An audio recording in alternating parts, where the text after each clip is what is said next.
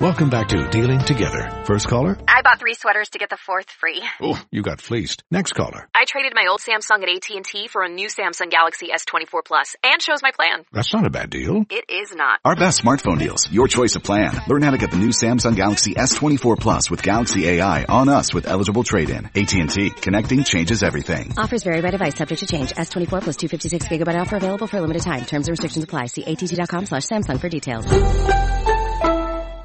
Welcome back to Dealing Together. First caller? I bought three sweaters to get the fourth free. Oh, you got fleeced. Next caller? I traded my old Samsung at AT&T for a new Samsung Galaxy S24 Plus and chose my plan. That's not a bad deal. It is not. Our best smartphone deals. Your choice of plan. Learn how to get the new Samsung Galaxy S24 Plus with Galaxy AI on us with eligible trade-in. AT&T. Connecting changes everything. Offers vary by device. Subject to change. S24 plus 256 gigabyte offer available for a limited time. Terms and restrictions apply. See att.com slash Samsung for details. Blog Talk Radio. Yeah. Welcome back. Thank you for tuning in once again to the place where sports opinions collide. Dead End Sports.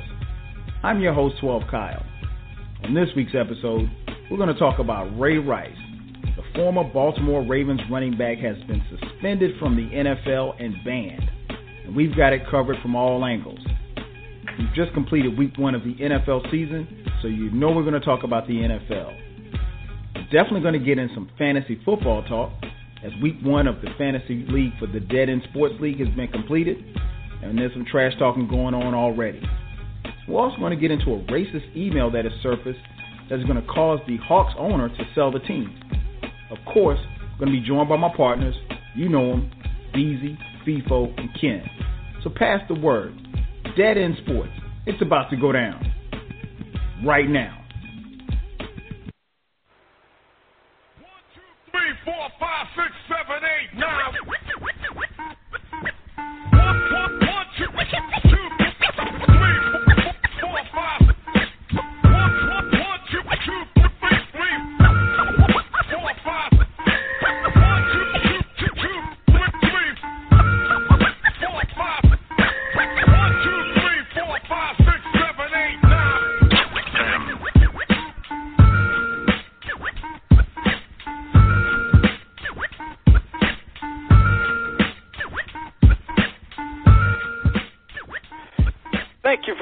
tuning in. Once again, it is Tuesday night, 9 p.m. Eastern, Eastern Standard Time. That could only mean one thing.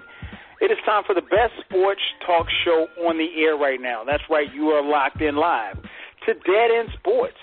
I'm your host, 12 Kyle. The phone number to call in, 646 478 0356. Again, 646 478 0356. This is an interactive show. We ask that you not just listen to the show, be a part of the show, participate in tonight's discussion. A couple of ways you can do that.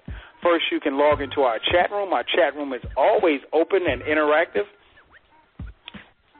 Yes, it's always open and interactive. Create a profile for yourself. I'm sorry, I got tripped up just now.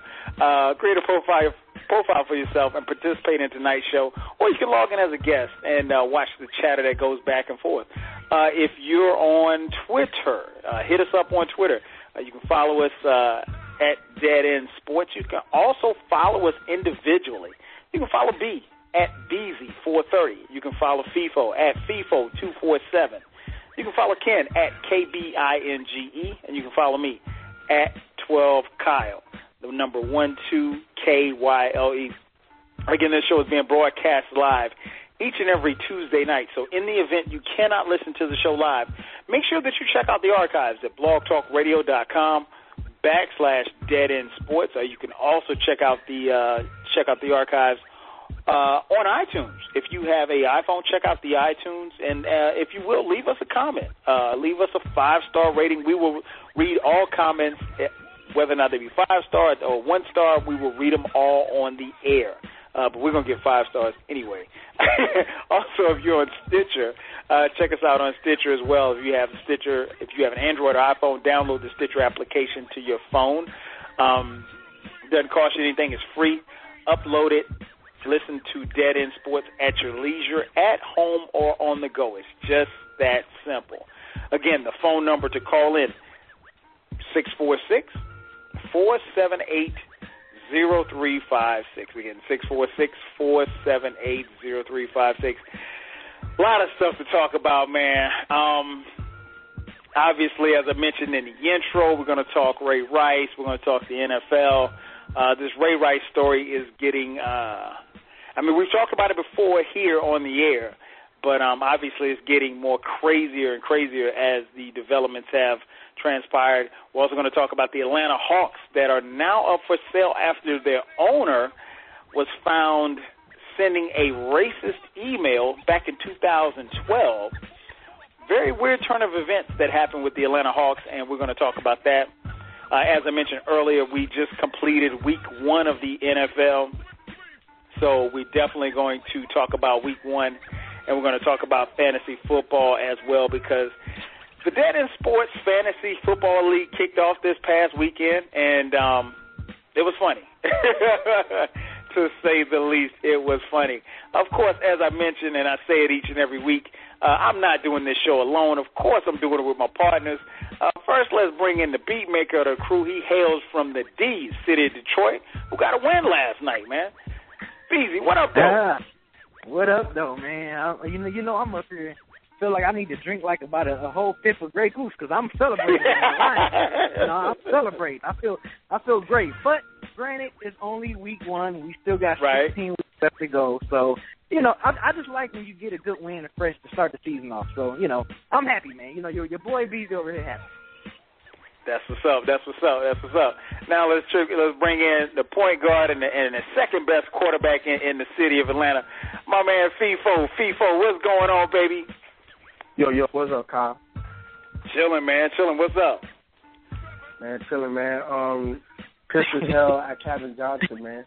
This, this this dude, he killed me yesterday, dog. Like, man. Man. Yeah, that fan- fan- fantasy football. We definitely gonna get into some fantasy football talk as well. But uh, yeah, Calvin Oh, Johnson yeah. was a monster last night. Um, Oh. Last but not least, man, Professor X of our crew, uh, my man Ken. Ken, what's good? It's working at. Okay, hold on. I'm now right I got a kid. What up? What up? Yeah. What's good, man? Just chilling, man. Chilling, that's all. Interesting night. yes, to say the least. interesting night.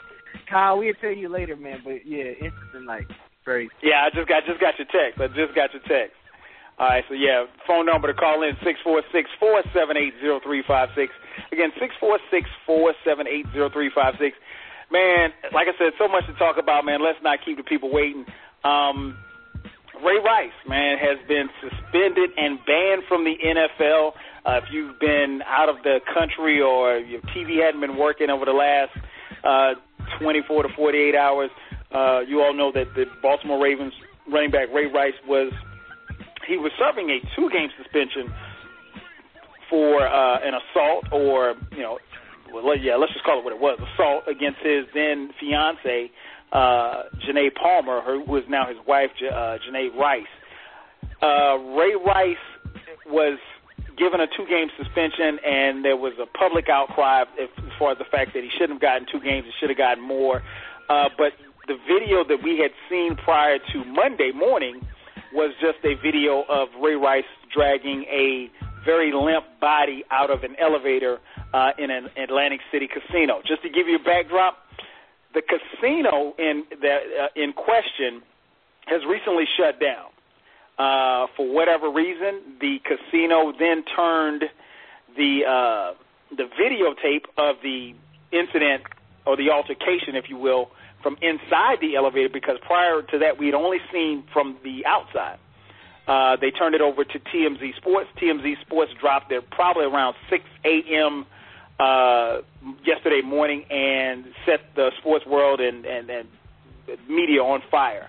Uh, it shows Ray Rice uh, before they got onto the elevator having some type of words with his wife, or then fiance, but now wife. Uh, it looks it looks to me as if Ray Rice spat on her prior to her getting on the elevator. Um, they've had some more words. Looks like he spat at her again, and then she swung at him. He swung. He hit her. She came a little bit closer, and he punched her and knocked her out cold. Her head hit the metal railing, and she was out on the floor uh, when the elevator doors opened up when they received when they got to whatever floor they were getting off on. Um, that being said, man, uh, it, it, it's so many different ways that we can go with this. Um, so many different things to talk about. Uh, but uh, I'll start first with you, B. Uh, what are your thoughts about Ray Rice being released and banned from the NFL? Uh, I just think it's really the NFL protecting the shield. I mean, you know, it's me personally. I really think the NFL saw that video, and I just think the reason why they panicked and suspended him for the whole season, you know, indefinitely, you know, cut him from the team and everything, is because the video got out to the public eye and people freaking lost their mind. I mean, Mm-hmm. I, and I just I just think before you know because you know the police or whoever was doing the investigation, I believe they had that tape because I mean it's a whole they they got that footage. I mean of course they knew when the initial video that we saw when he was you know from the lobby where he was you know picking her up you know dra- you know dragging her out and leaving her in front of between the elevator doors. You know I'm pretty sure they was like, hey, is it is it is there some footage in that elevator? Yeah, you want to go look at it? Yeah, sure. Okay, bam. Right. Did we it got it? They threw it under the rug. Okay, two game suspension. Bam. Oh, the video got out. Oh my god! And then uh, I think there's huge backlash, and not not not just from the media, the ESPN, but just from other NFL players, from women, you know, that supposedly watch the the sport of football. And then I just think the NFL was like, oh, wait a minute, we're just not seeing this video. Oh, okay, let's let's suspend him indefinitely and, and let the Ravens cut him. I don't really think it's just the NFL another way of of them protecting the shield, and and you know it's unfortunate it had to take something like this for the NFL to be like, oh well, oh maybe we should maybe we should take this lightly. I think it should have this should have been the reaction. Maybe not the whole you know um maybe out for the season, but him being suspended for eight nine games. Or you know it should have been taken more serious even with the initial you know evidence, you know, that they're saying that hey, he hit a woman. The NFL should have been like, okay, we're putting our foot down. Bam, no, uh, you, you, you're not going to be suspended for no two games. But for them, for this video to get shown, you know, shown, and then everybody overreacting, then for the NFL to act like they care, the NFL don't care. They just protecting. They just protecting the shield. I think they wiped this up under the rug, and and that's that's it. That's it. Just protecting the shield. Okay, okay. B said it protecting the shield. What about you? Uh, what about you, Feefo man? What, what what's your thought on Ray Rice, man, being banned and suspended from the league? You know, honestly, um, I, I, I agree with being in the sense that I think the NFL is trying to protect the shield.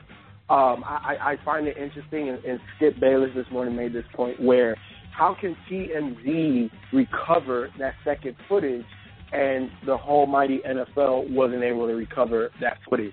Now, you know, it is it's to our knowledge that they only had that first piece of the footage where we saw Ray Rice drag his girl out of that. And the NFL is claiming that's what they saw. That's why he got the two game suspension. I think that just any domestic violence in the NFL should, you know, at least bare minimum get four games. Then with the release of this tape, you know, um, then then they they should have been able to make a better judgment call. I think that Goodell should have did and worked his magic to get that, so that way you could have, so he could have got an appropriate ruling from get go, and that way Right. he didn't have to second guess. Um, the other thing too is I think that an indefinite ban is too. I think that's too too harsh. I think that a year long suspension. Um, I think that's a little bit more appropriate. What the Ravens did, I feel like that's the organization. They they can do whatever they feel that they need to do for the betterment of their team, which Right. I understand you don't want that type of negative press. But here's the thing too. We we know that when you're the first that you're going to be an, a, an example is going to get made out of you. And the NFL has ruled on several different domestic violence cases, and I don't look. You know what? Matter of fact, we need a statistician. We look if you're listening to the show, you you you can figure some things out for us. You know, holler, call us, email us, do something because I was trying to find out what were the prior domestic violence uh, cases that Goodell and the NFL overall had to rule against, and what type of suspensions they gave them. Because I can't remember the last time a domestic violence case got an indefinite suspension. And I think that again, that's why I agree with you. They're trying to protect the shield, and that's the reason why they gave them an indefinite. But at the end of the day, like it wasn't. I don't think that it was. I, I think that obviously uh, or, or, or like like they both had their part in this. You know what I'm saying? So is Janae a victim, or was she part of a fight? It looks like they had a fight. So Well, but she she's still the victim, though. I mean, at the end of the day, that's a man versus a woman. I, I don't think I, I wouldn't paint Ray Rice as a as a victim at all. I mean, I'm not saying that you No, no, no, no. Wait, saying, wait, wait, wait, wait, Kyle, Kyle. Don't put words in my mouth, bro. no, no, no, no, I, I, I'm not. no, no, no, no, no. What I'm saying is that they were equally at, at fault. Now, what I'm saying, look, Ray Rice shouldn't have done that. He should have displayed more restraint. Bro, you are NFL running like you're stronger than 85% of the men out here. You know what I'm saying? And, and, and you, sh- no man should ever attack a woman in that way. So I'm not condoning that. But what I'm Mhm. saying is the same way Stephen A. said, you know, what got him suspended, and you know, we run our own network, so ain't nobody gonna suspend me. Sometimes women can provoke it. Obviously, we saw Janae I disagree. But go ahead. Now, I'm gonna let you I'm- finish your I'm point, but I, I totally disagree. we we saw Janae smack Ray Rice. And again, I'm not saying that that warranted Ray Rice to get her with a left hook and then knock her out against the rail. I'm not saying that whatsoever at all. He should have definitely displayed more self control in that aspect. But at the end of the day, even Janae herself, she said, and she she had a statement on Twitter. I don't have it in front of me. I can't quote or unquote nothing. But she played a part in it. That's all I'm saying. They both were at fault. Ray Rice more so because he should have had more restraint. But yo, at the end of the day, I just I, I think that an indefinite ban was a little excessive. I think one year, I think what the Baltimore Ravens did was on par with what they're thinking in that organization is. Um, and I feel that everybody just completely dumping on Ray Rice is I, I, I don't- I don't think that's appropriate because how about all of these other domestic violence cases that the NFL had to rule against? The only difference is, is that there's no video evidence. But you can't tell me that. Well, that's a huge other that's a huge difference, though. I mean, you you you don't have a choice at that point. The, Man, the NFL look. ruled on other domestic violence issues, but if if if you know, I don't know, if Lawrence Taylor beat up his wife and his wife didn't press charges, the NFL looked the other way. I mean, that's that's been the But- that's been the pretty much history of, of how they've handled domestic violence in the NFL. But Janae didn't press charges. Janae Of course she didn't. charges. But, but why do you think she didn't press charges? She didn't press charges because she may be living in fear. We don't know that. I mean, I, and I and I hate to make general statements about someone's marriage because I don't know. I'm not married to. her. I'm not Ray. Rice. I don't know Ray Rice. But I'm just I'm, I'm giving you an example. We don't know. And for Goodell to have her the victim and the aggressor Ray Rice in the same room when they're questioning, you don't do that. That was I mean that was terrible. But I mean, and he should know better because Roger Goodell is a law. He practiced law before he became commissioner. He knows better. So I and, and I know we got. I'm, I'm gonna jump to Ken before I get my my two cents in. We got we've already got people on the line waiting. So uh, Ken, Ken, what was your take on it, man? On the the whole ban and the suspension? Uh, it was. uh, I mean, you know, without a doubt, it was the appropriate action to take after you saw this man knock this woman clean out, and then drag her out the elevator, and then kick her again when she don't want to get up because she's knocked out. Right. You know, so uh, you know, granted, we could argue about the timeliness of it. You know, about what they should have done the first time, about whether or not they needed to see the tape to suspend this man for domestic violence. This is something that's a little unprecedented for the NFL. We all know that. Right. They're learning it. Um, um, even though they've dealt with issues like this before, because this isn't the first time NFL players have gotten in trouble before for domestic violence, right? But this is the first time in this social media world where everything is available, in this TMZ world where nothing you do in the in, in the dark stays in the dark. So they're having to again try to figure this all out, and their Mhm. policies obviously are outdated. So you know, and um, so yeah, so as soon as the tape come out, they saw it, they were like, I think they were happy the tape came out. To be honest with you, because they took so much heat for what happened. This was like, oh, this is perfect. Now we can go back and make what was wrong right. Right. So Baltimore Ravens jumped out and they were like, look, he is out. Now, the problem that I do have with the Baltimore Ravens is that even though the NFL commissioner suspended him for two games, they could have instituted an additional punishment on top of that. Exactly. They Exactly. let him go. So they could have taken it a step further, but they decided because they want to win football games, they'll just ride out with what the commissioner said. And they could have very well did this, but they knew they couldn't because anybody that saw that tape was like, looking at Baltimore Ravens tapping their feet like, and with their arms folded. So uh, the NFL obviously uh, they had to make you know take a course of action as well, and they had to get rid of him. You know, and you know they're going back and forth saying we didn't see the tape. They didn't make much effort to get the tape. I think there's some legal ramifications. There's some legal proceedings on how they can go about getting the tape or requesting the tape uh, from what I've read. So I'm not 100 percent sure how all of that works out. Uh, because I think the casino said they they gave the tape to the local authorities and somebody and the uh, agent, right? Somebody had the tape. Right. The NFL want to see the tape. So there's plausible deniability at this point. So, um, so I, I think you know what you know it, it's obviously it's the correct a- action to take, and I really want to see how uh, you know what they do moving forward. Do you always need visual evidence now?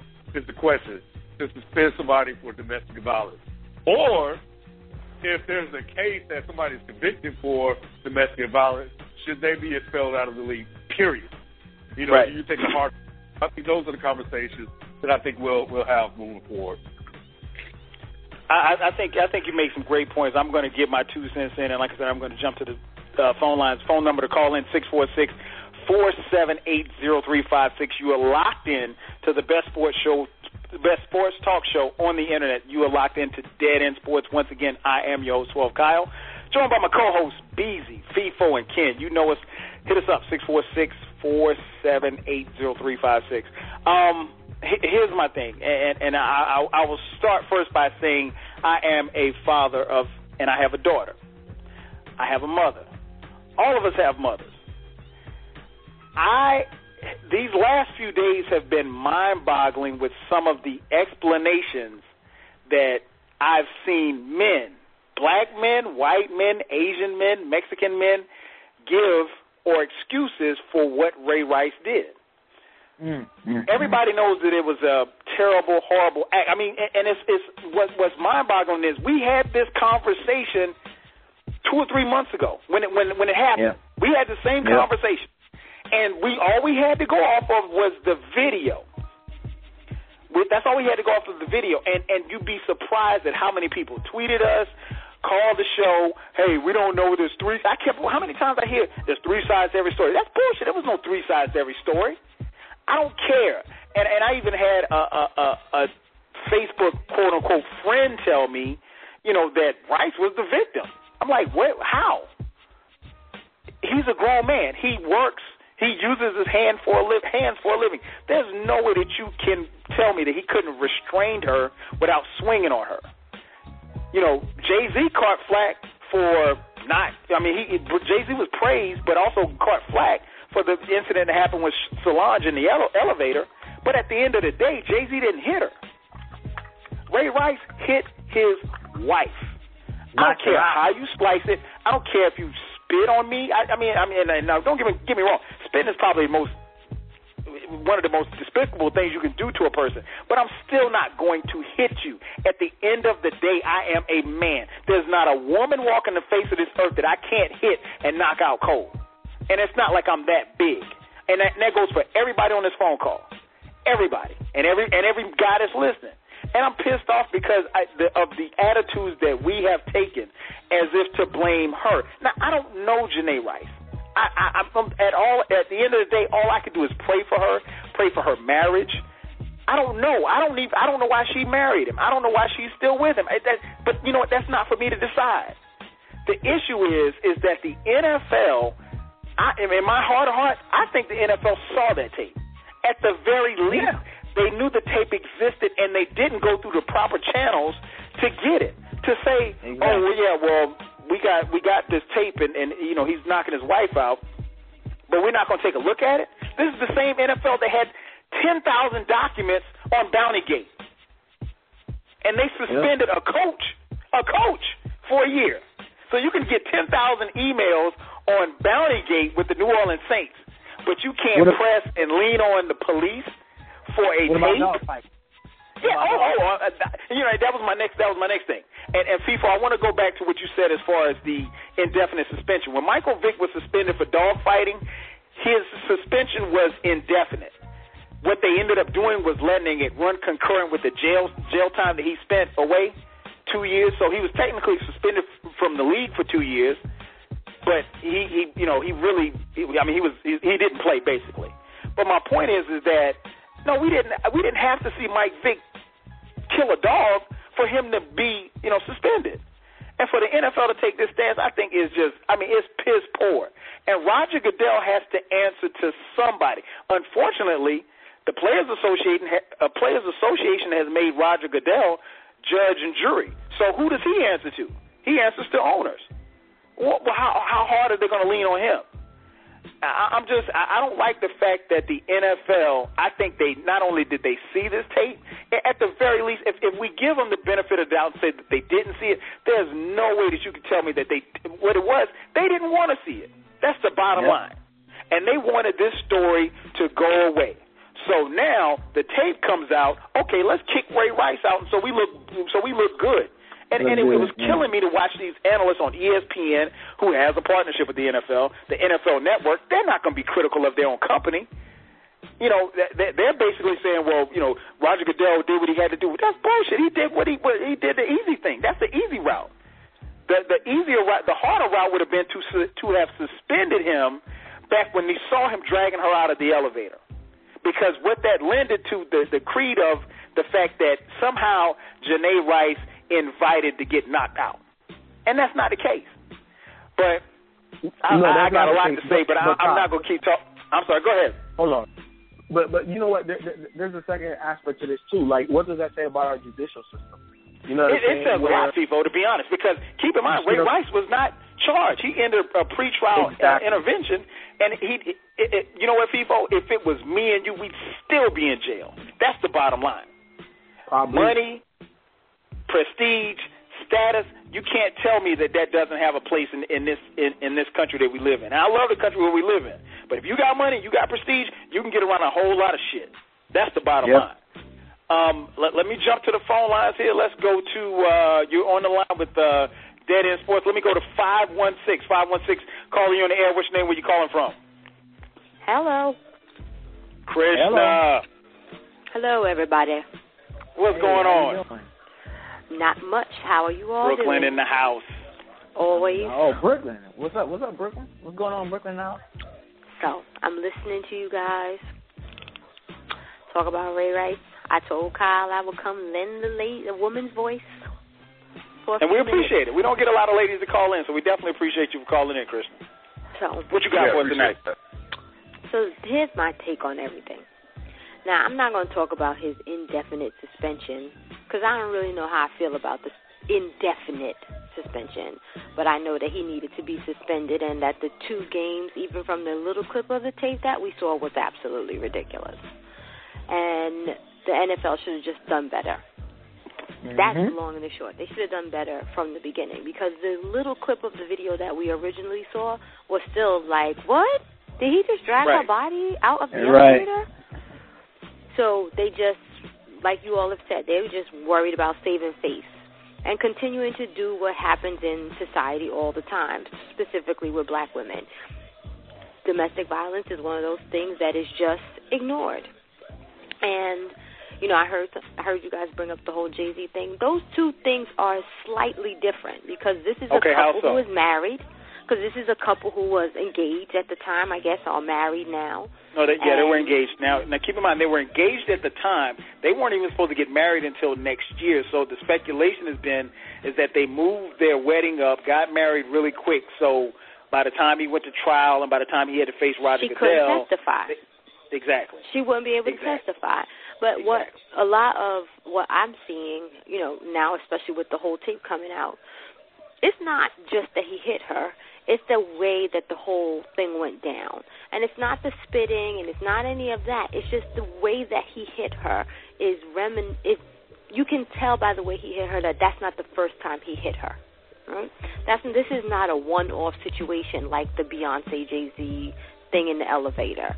And that is considered a fight as opposed to domestic violence, which is something that's ongoing. So, with that said, you know, when a couple when a couple is in a domestic violence type of situation, the woman does might do things to please her husband, her husband, fiance, boyfriend, whatever. And in this Right. particular case, that's what all of these things are. Her sitting up there apologizing for her part in it. What was her part in it? When we first saw this, what was her part in it? Getting dragged out of an elevator? We didn't even know anything about what happened. So these are the kind of things that people, that abusers and abusees, or or victims do. If you're a victim, you want to make sure that the person who is victimizing you doesn't continue to do so. So you do things to please them. She has she apologizes for her part in it. As of what today, she had that Instagram thing up that the media is ruining Yeah. her life. The media Right. didn't ruin your life. Your life was already in peril, ru- the media just kind of brought a spotlight on it. Now, Thank you. with all that to be with all that said, you know, this is a man who's a football player. His job is to crash into other men. That that in and of itself is a reason for him to be able to understand how to restrain himself. But he doesn't because outside of everything else, he's an abuser. And this kind of stuff will continue to happen especially now. Abusers want to control. Now his whole life is out of control because he's lost his job. Right, he doesn't right. know if he's ever going to get to play again. Who does anybody think he's going to take that on out on? He's going to take it out on her. So that Instagram was her way of deflecting all of that. Oh, see, you see what you guys have done to, to our happy, happy family. We're typically we're not like this. Yes, you are, and everybody knows it, and that's why everybody's been reacting the way they've been reacting. And so, you know, it just it's one of the things that I've come to see like I'm as I watch the things pass on social media and if you see me on Facebook or if you see me on Twitter, you will see how outraged how upset I am because I can't believe that people are defending a man who knocked a woman out cold. I don't care if she spit on him. And again, I'm one of those people if you spit on me, I probably might try to knock you out cold. but he's I don't care if you she spit on you and those little taps that she gave him weren't hurting weren't hurtful and I'm not saying that she should hit, but they weren't hurtful. And he knocked her out and she hit her head. If she would have died, the conversation would have been completely Oh my gosh. different. Yeah, it'd have been a totally different conversation. You know, but in this in this in this country and in our community specifically, domestic violence not a big deal. If she would have died, big deal. But she didn't die, so no big deal, right? But that's not right. It's not right. This is a woman who is clearly suffering from Stockholm syndrome and she thinks she's in love and that's why she has to do all these things because the idea of being married is what's in her head. It doesn't matter that she's in love, if she is it's real love or not. It's just the idea of love. It's what I think is love. It's what's fueling all this. And fear. And fear. How could she not be fearful? Sitting up on that podium with that man, her head hung down, looking terrible. He never even apologized to her. Yeah, he, he never apologized even to everybody else. right. He apologized to me. He apologized to Kyle. He said, Dead End Sports, I'm sorry. He didn't say a single thing to the woman he knocked out. And that is classic abuser. There's no ifs, ands, or buts. It's classic abuser. He's treating her as if she's not worth anything. And the NFL just said, It's okay. It's okay.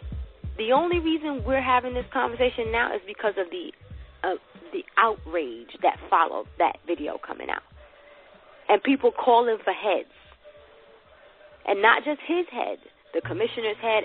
Every, everybody was like, Yeah. everybody needs to go. Now everybody's worried about their job, so they had to make a call, and that was why that call was made.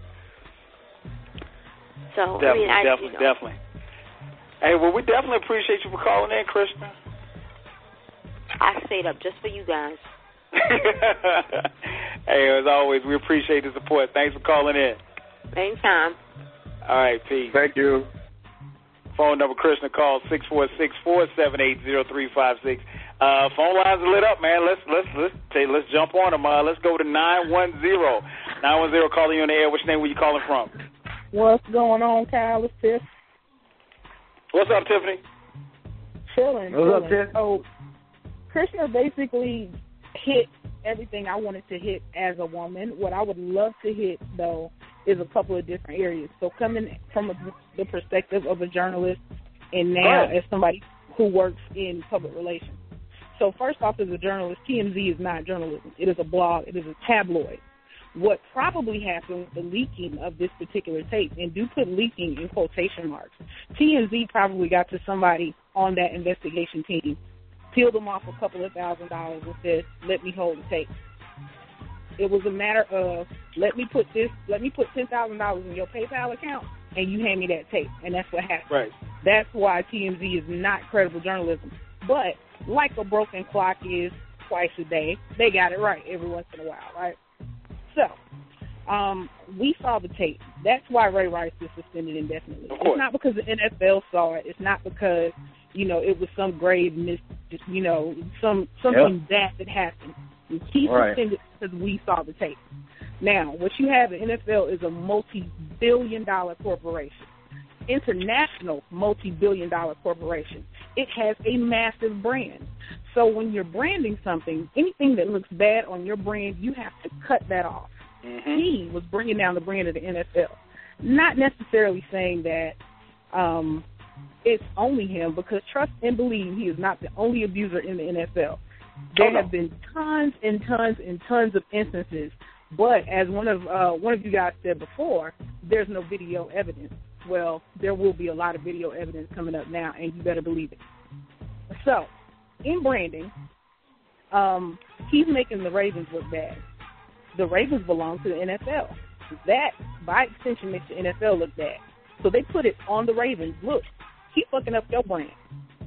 You get rid of Right. him. And we don't have to be the hatchet guy, and we look good in the end. Now, Roger Goodell fucked up, first off, by saying, oh, you got to sit down for two games because hitting a woman is wrong. But you don't know that you hit her, but we did see you drag her. If you look at the tape and how he hit her and then she hit the rail, he was just standing there like, bitch, you playing. If you look at the way he kept tapping her to wake up, if you look at the way that he tried to stand her on her feet whenever people came around, that's not the first time that's happened. Right. I guarantee you it's not the last time it's going to happen. Everything Krishna told you about classic victim, classic abuser, that shit is true. Do all the research you want to do on what a victim looks like. That woman sat there during that press conference, head hung down, not saying anything. She didn't even look up to make eye contact with anybody. Why not? Because he probably told her not to. You women women who have been abused and women who continue to stay, a lot of people look at them as weak. They're strong. They're in survival mode. You do what you have to do to survive. There are far more women who got killed trying to get away than women who stay and allow things to run their course. I guarantee you, it's a whole lot of women who get killed trying to leave their abuser than the women who stay and do what they have to do. She has a child involved. This is this is much bigger than everybody sitting back pontificating about bullshit they know nothing about. Everybody who's saying that she provoked him, she spit on him, she did this.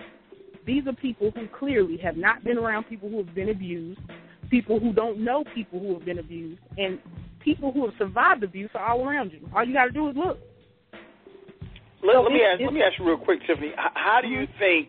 What do you think about how Goodell handled this? Because uh, that's that's the that you know once you know okay Ray Rice is done. He that's that's already done. So moving forward, what should be done if if we can if we could get proof? And it's going back and forth between you know TMZ and, and everybody else and, and the, the authorities in the state of New Jersey as to whether or not this tape was you know viewed by uh, the NFL if let's say we have proof that B and I are right, that Roger Goodell saw the tape, what Well, happens the, then? the only thing, the only thing, the only thing this does is this brings down his stock even more. So of course, Roger Goodell is probably the most hated NFL commissioner in probably Hands history. down. I mean, That's not even close. I mean, really. But at the end of the day, he's a businessman, and he has to do what's right for his business in order to keep that business grossing the amount of money that it's grossing. So he did what he had to do to cover his ass. He know they fucked up the first time. He knew that two games, and then of course you get all these women's groups, and I mean the fastest growing demographic for NFL fans are women. Right. And you think about it, we are no longer a minority. So if you piss off women, I'm gonna tell you like this: you piss off women and you piss off gay people, your business is gonna fail. I don't care Yeah. what you, I don't care what you offering, I don't care what how good your product is, it's gonna fail. And so right now he's in the process of trying to go back and salvage what relationship he thought he had. And so at this point, that's what he's going to do looking forward. You better believe he's in the room with PR professionals from all across the world trying to fix this thing because that's how he's going to fix it. He's losing the battle in the public, so he has to win it in the public. So, like I said in the chat room, in about a week, this story is going to blow over because it's going to be a completely different news cycle. So that's what they just have to ride the course. They got to ride this news cycle out.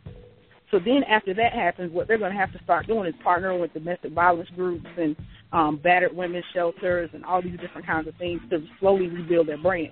And they're going to have to be committed to it. It's going to have to be a part of the NFL fabric. That's what they're going to have to do, and that's what he's going to start to do if he's smart. Because he, he, I mean, he got to save his business. That is so true. That is so true. Well, hey Tiffany, we definitely appreciate you for calling in and dropping science with us, man. Definitely appreciate it. All right, man. All right. All right, we'll Thanks- talk to you thanks, later. Tiffany. All right, bye, y'all. Peace. Hey. Phone number Tiffany call four. Uh, I'm about to give out my cell phone number. Damn, six four six four seven eight zero three five six. Uh, let's we man, phone lines are still lit up, man. Let's jump to the phone lines. Let's go right here in the ATL area code four zero four. Calling you on the air. What's your name? Where you calling from? Hi, this is Shell Toes, and I'm calling from Atlanta, Georgia. Shell Hey, what's up? How toes you doing? on these hoes. Shell toes on these hoes. That's what What's I'm up, guys? about. What's up? What you got for us tonight? Hey, it was. So I'm probably gonna catch a lot of heat because I'm a woman, but I have a little bit slightly different perspective. I think that first Okay. of all, I'm just irritated by a lot of this swirling around is obviously based on strong opinion, and I think I come from a conviction where, first of all, they I I do feel like the NFL saw the tape or at least knew more of what happened um, outside of that first clip. I think that now they have indefinitely suspended him because the tape did hit the public. So with that, I do agree with the first two callers. I don't think that a lot of people would have reacted the way, you know, the way they are if that tape was not. But at the end of the day, I thought the, uh, the initial information did include that he hit her. Mm-hmm. So if you feel strongly against domestic abuse or violence, why is it just now this terrible outcry? It should have been that to begin with. But maybe I'm missing something. I don't know. No, I, I think Um, I think you're right. You're you're right. I, I think the thing is, Shell Toes, is that what happened is is that the there was an outcry, and and I don't know if you got a chance to hear our show a couple of months ago when we talked about it because we talked about it, and that that was that was pretty much the show, and it was we talked about it as far as like how that came about, and but then there was so much speculation in between as to, and and here again when Janay and Ray Rice met when they met authorities and when they met the commissioner, their stories made it sound as if, or at least that's. The, I'll, I'll, I'll tell you what the NFL is spinning right now. The NFL is spinning that they made it sound as if the fight wasn't as bad as it was. We didn't see the tape, so we just took them for their word for it. Okay, so m- maybe that might help you a little bit. Okay, yeah.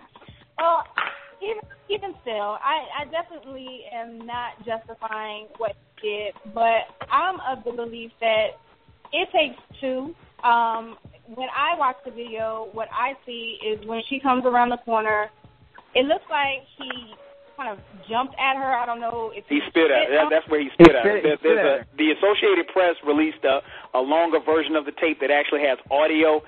When she came around the corner, he spat at her and he cursed at her. That that's Oh. well, well, we don't know what happened before they came on camera, but when they came on cram- camera, that's the first thing that happened.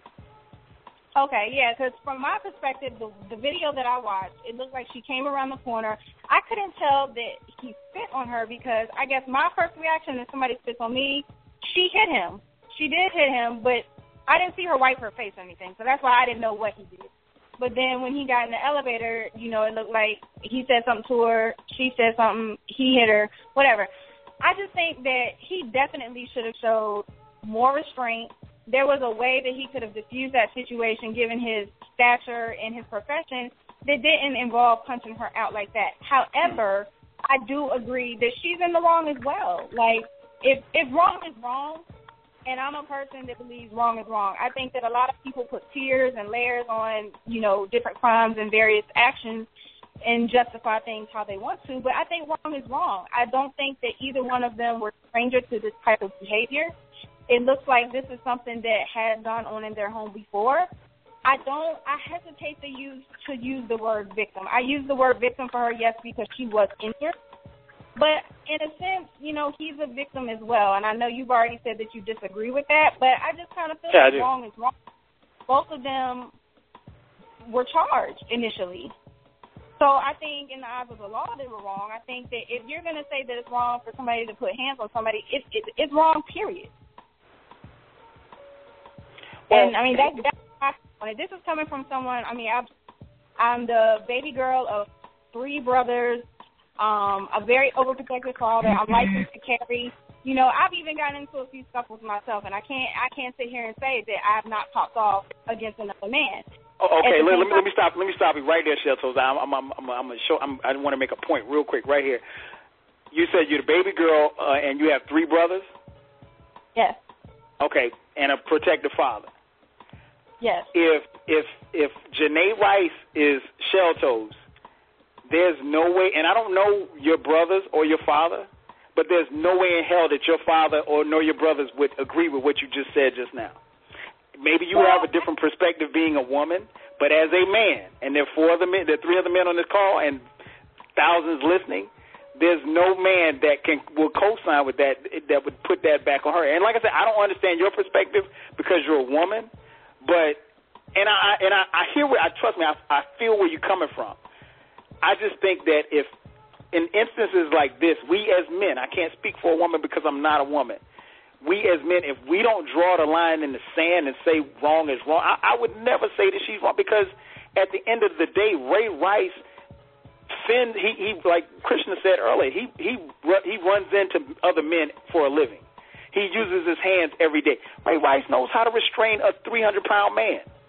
So you mean to tell me he couldn't restrain his girl? No, I I'm mean, not Uh, uh, well, well, well, Kyle, hold, hold on, Kyle. Uh, Go ahead, Ken. I, I, I, I, I hear your point, but when you are in an emotional relationship with somebody, I think there's certain restraints uh, that are in place. Sometimes would go out of the window because the reacting is emotion, not logic or this is my job or anything like that. If there's a situation where Ray Rice gets into an altercation with somebody on the football field, his reaction will be a, an emotional reaction to fight with him. If Right. he's not as connected to him as he is to his woman, Of course. and if they've been living together and they've been having spats all over the place, I I I, I can see where you're coming from, but I don't necessarily agree with what you're saying. He obviously Well, what I'm saying have- is, Ken, is that yeah, it, it's easy for me to play Monday morning quarterback sitting in my chair. But what I'm saying is, is that there still has to be some level, even if even if they're even if they have a toxic relationship. Let's just keep it real. We all know a Ray Rice. We all know a Janay Rice. I, I don't think I'm far fetched in saying it, am I? If we don't know them very close, we've known people who Right. have these Right. type of relationships. So my point is, at some point in time, there has to be some level of restraint. I don't know what that level of restraint is, but for Ray Rice, he could have killed her. Looking at that video, I mean, like she literally could have died, and that's what I have a problem with. I mean, I have a problem with the Well, whole thing, but and I just, I, I just don't know that if I, I don't know that if you had a daughter, you would say the same thing. And maybe I'm, maybe it's a little bit more emotional for me because I have a daughter. My daughter's only three, or she's she's about to be three. If somebody had done that to her, the last I promise you, the last words I would have heard was, "You have the right to remain silent," because I'd have killed him. I promise you. Yeah, I mean, you know what? If if I had a look, and I was close to probably having a daughter, right? So I thought about all of this stuff. What would happen if she got into an altercation with a dude? You know, find out the story. Yeah, of course, I will have an emotional reaction to a man assaulting my daughter. Absolutely.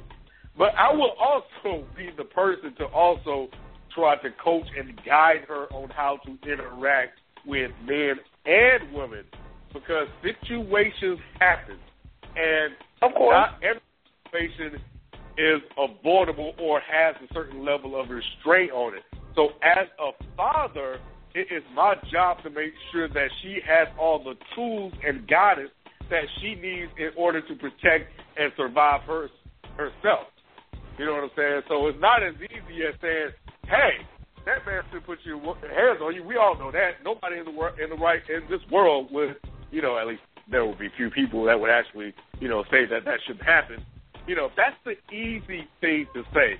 It's easy to say that, you know, uh, he should hit her or no man should ever put his woman on her. But the reality and all of the statistical data of all of the incidents that's happening is counter to that. So there is something missing when it comes to us raising children, not only me as a parent, or you Mhm. as a parent, or other parents that are out there, we're missing something. We're not teaching You're right. the I agree with that. how to behave, and we're not teaching the women how to behave because it goes both ways. So you know, and and and you know, that's all I gotta say. Yeah, it's easy for us to say, "Hey, Ray Rice, you, you should restrain yourself. You shouldn't be doing that." Yeah, I think Ray Rice knows that. But whatever happened, he didn't have it that day, and he may Yeah, not have had it. and, and and I can understand how things can can escalate. Now I want to, Shell Toes, I want to get back to you. Go ahead and finish your statement. I'm sorry I cut you off. I just wanted to throw that two cents in. Did you have anything else you wanted to chime in on? Well, I was just going to say, yes, it, it absolutely goes both ways. I was going to say that my father and my brothers are absolutely my number one protector. And I do, Of course. and that Ray's reaction was excessive. I'm not excusing that at all. But my father, his favorite speech to give is he never put his hands on me to discipline me or otherwise. He never put Same his here. hands on my. Can you hear me? Yeah, no, no, I, I was agreeing. I said same here. I, I I don't spank my daughter. Right. So his favorite speech to give is, you know, to any gentleman or you know my significant other is not to put his hands on me because he never did. But he also turned around to me and said the same thing. You don't put your hands on him Oh, no question. either. So yeah, I just I definitely think that it goes both ways. And you know, I I, I don't know of anybody personally who um has been abused. So I can't speak from that mindset. Like I I just I can't personally relate to that. I don't understand how you get trapped in such a situation like that. And it's hard for me to kind of really choose one side or the other just because she she did go on to marry him and she is releasing such statements that are defending her husband. I'm not married either, so I mean I don't know. I don't know what that life is like, but I mean that that's just my viewpoint. Okay, okay. Well, we definitely appreciate you. You got anything else for us? No, that's it. Well, thank you for calling in. We definitely appreciate it. All right, yeah, thank thanks for all you. that. All right. Yo, Toe. Peace. Phone number Shell Toes call uh six four six four seven eight zero three five six. Uh like we still got full phone lines. Let's go to looks like we got a Skype caller. Uh caller you on the air, what's your name? Where you calling from? Hey, what's up? What's going on, brother? Hey, what's good, man? It's Who's this? James Jane Beggs. Jane Beggs from Australia. What's up, man? Oh, what's, what's going going on, on? J Nick? Calling What's from up, Australia. It's a shame that the first weekend of the regular season, um, the first show after the regular season has to go down like this. Mhm. Yeah, but um, I just want to chime in on this Ray Rice situation. Uh, yeah, basically everyone has basically said what um, what I wanted to say, but I just want to look at it from a different perspective. Okay, go ahead. So I grew up I grew up in a home like my dad was a very violent guy. Like domestic violence is something that I've grown up with like most of my high school and like uh, primary school when I was back in Kenya. So yeah, um, this is something that I've lived with, like I've grown up with, and this it really takes a toll on you mentally. Physically, obviously, it does because I was a small boy and I couldn't do anything to protect my mom and sister. But it really does take a toll on you. So, like when I listen to people, like you, like you said at the beginning of the show, the guys who are like they're saying that um, they're trying to justify what he did was right. It's there's no way that you can justify that, like, because the effect it takes on her as a woman, like, even though she might have provoked her, provoked him in a certain way, like, there's no there's no relationship between a man and a woman when n- no one is provoking the other. If you were to count every single time a chick provoked you, man, you'd be beating up like you'd be beating up like every other time, you know. But Mm. the only thing is, you need to have that self control. Like, it's it's it's one thing to um take all the provo- provocation from a woman and all that, but it's another thing to beat her up because that just takes a toll on her mentally and physically. And if you have kids, like like me for example, like it's a really tough situation to grow up in. Um, luckily, I got out of it. I grew out of it, and I have a lovely mother who just like helped us like grow into what we are now. But at the same time, not everyone has that person who can who they can lean on. So in the case of Janay, like I don't know like who she can lean on because at the end of the day, this guy when he when he loses his job like this, he goes back home and sees her. He she's the first person he sees, and Mhm. like my dad, my dad lost his job when he was just because of this similar shit. So when he came back home, the first person he saw was my mom, and obviously he, because he was a natural, like that that was his nature, just like being physical and whatever. So like as the ladies in front of me have said, like Tiff and all those guys, there's gonna be another incident. Like it's not just you can take away his job, you can take away all these things, but it's the person. Like that's probably his nature, and he's not gonna change. And probably every time he looks at her from now on, he's just gonna be thinking, "You're the reason I don't have a job. You're the reason I don't Right. have an endorsement with Nike. You're the reason, you know." And yeah, he's that's his nature. Like I don't know, I don't know how. Um, it's a start. Like getting all these things from him, it's a start, but I don't know if it's enough, you know.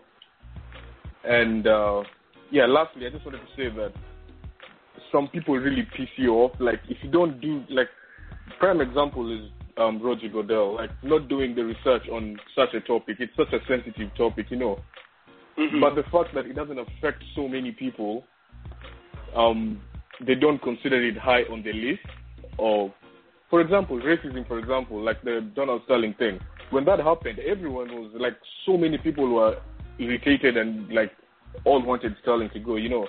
But when it comes to like things like domestic violence, like drugs, and the the people involved are not as much, so you'll have others just giving their two cents without um, doing the research on how this affects people and the type of um, the type of example you're showing to others as the NFL, for example. Right. So, right. That's all. That's what I have to say. Hey man, well as always, James, man, we definitely appreciate you calling in from Australia, man. We appreciate it. Yeah, no Yeah, doubt. she is. Thanks for the. All right, man. Yeah, definitely. We'll holler at you. See. Phone number, my man James called in from Australia, six four six four seven eight zero three five six. Still got four phone lines. Let's jump to the call. Let's see. We got uh, area code eight oh eight six zero eight six zero. You're on the line live with Dead End Sports. What's your name? Where you calling from? Yo, what up? It's it's Eric from from CT. Eric, what's going on, man? What's good, Eric? Um, I just wanted to answer uh Feefo's question from uh before about uh prior cases. Okay, go ahead. Yeah, yeah. Um, some of the most recent ones was Dez Bryant a couple years ago with his mom. I don't I don't think he got any any uh suspension from the league for that. Correct? No. No. No suspension. Um, uh, and and then Brandon Marshall uh, a, a couple years before that, and they Ooh, yeah, they, yeah, they, Brandon they, Marshall they even had the the um the uh police call on, on that. They uh, leaked that too. Yeah, they did. Yeah, Brandon Marshall had a, a domestic uh, situation against his wife. Uh, I think he was in Miami at the time when he was playing with the Dolphins. Uh, no suspension from the league. He, you know, they entered some type of diversion treatment type thing. He was discovered to be bipolar, and they just kept it moving. Yeah, so nothing. You know what? There was no video. I don't think, even though you said they leaked the call. Um, you know.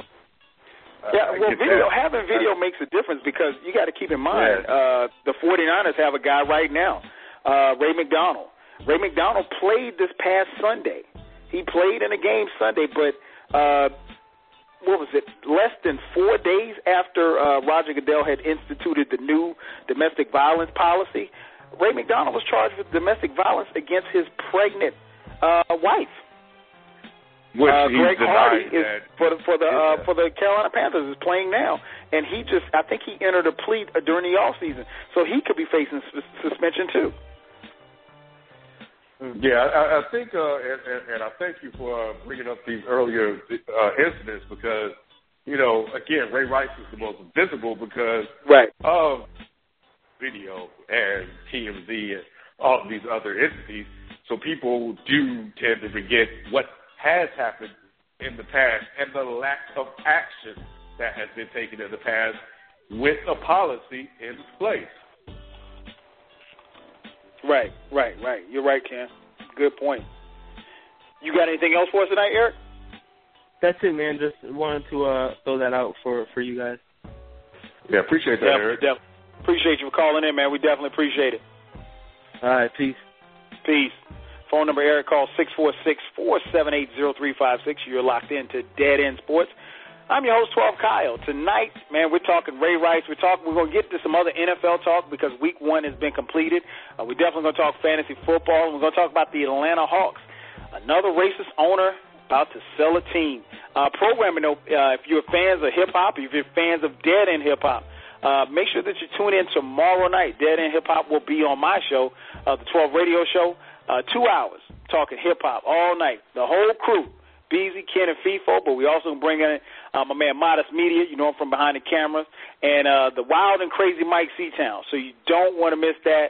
Uh, get your questions, uh, anything that you got for Dead End Hip Hop, make sure that you hit us up tomorrow night right here, Blog Talk Radio, uh, my show, 12 Radio Show. We will be posting it as well on here as well. Uh, the phone number to call in, 646-478-0356. Now let's jump back to the phone lines, man. 804, that's got to be the sixth man. Q, Q, what up? Yo, yo, yo, yo. What up, Q? What up, what up? Yo, what's good? First hey, and foremost, hey, Q. Hey, Yo. hey, Q, I didn't, I didn't, I didn't want to say appreciate you shouting out me and Feefo about our uh, running back video. You know what I'm saying? man, you already know, man. I don't know. Two out of four ain't bad, but you know, I'm trying to cover the other two. It's all good though, but whatever. Um, just wanted to say that uh, before y'all get on my Eagles or whatever, just know that Oregon struggled with MSU too, and they ain't got the best offense, but the defense is like that. And when a team that's like very fast meets team teams that don't move that much in terms Mhm. of like so defense, it takes a minute to get accustomed to how to play against them. So the second half tells you all you need to know. Anyone still doubting us, please stop. Um, I just want to say I ate on my fantasy team. I had Calvin and Antonio Brown. I was getting it this entire week weekend, so you already know. But um, I want to reply to um, this. I guess what everyone's talking about right now is Ray Rice. Okay. Um, Ray Rice, man. Uh, I like the guy as a running back, but here's why I think people are coming down so hard on him. And I, I haven't been listening to the show. I really just got in right now. Um, it's just because they have video now. Like, like you can't deny that. Yep. You know, like, Yeah. like you, like, like you, like you have to have, you have to do Yep. something, regardless of any report. You can sway a report to saying, "Oh, it wasn't that bad," oh, oh man, trust me, we we've been reconciled that, or oh, that was just a misunderstanding. I lost my temper. It wasn't even that hard hard of a hit. You can't tell me that looking at that video that Ray Rice can even say it's it really was just a misunderstanding. Like you can't even do that because she he just like man he Tyson hooked her and then she hit the like the pole and she she could have died in that ele- elevator dog.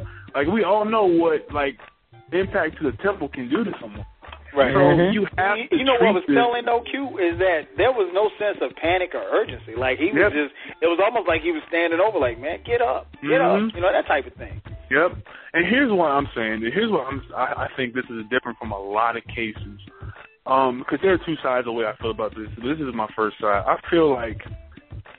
I feel like he should get a severe punishment. I don't know about banning for life, but I, I was talking to my dad, and he was like, you know what they they you know what they they should do to him? Suspend him for five years. And I was like, why five years? He was like, he's 27. What's the average rate for a running back, and when does his prime usually end?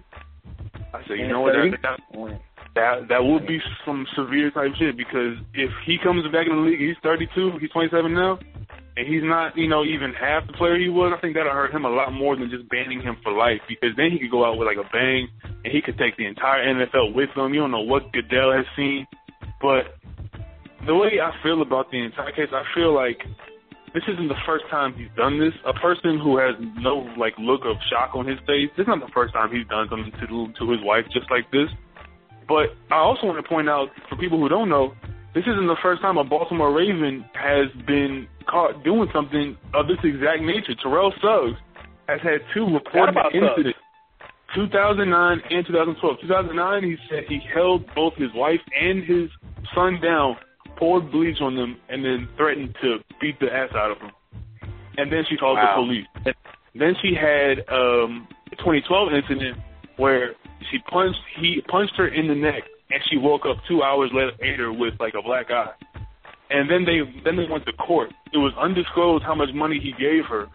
But here's the problem is that if this is how the Ravens are handling this organization, and this seems to be a two-time offense for some of their best players, then what do you think some of the, like the other players who aren't getting the shine are doing? There are transcripts around the league, like Adam Schefter was saying on First Take, where you like some of the stories are horrific, and mm-hmm. I think we're I think we're going to see in these next coming weeks that this isn't just this is an iceberg. This is just the tip of the iceberg.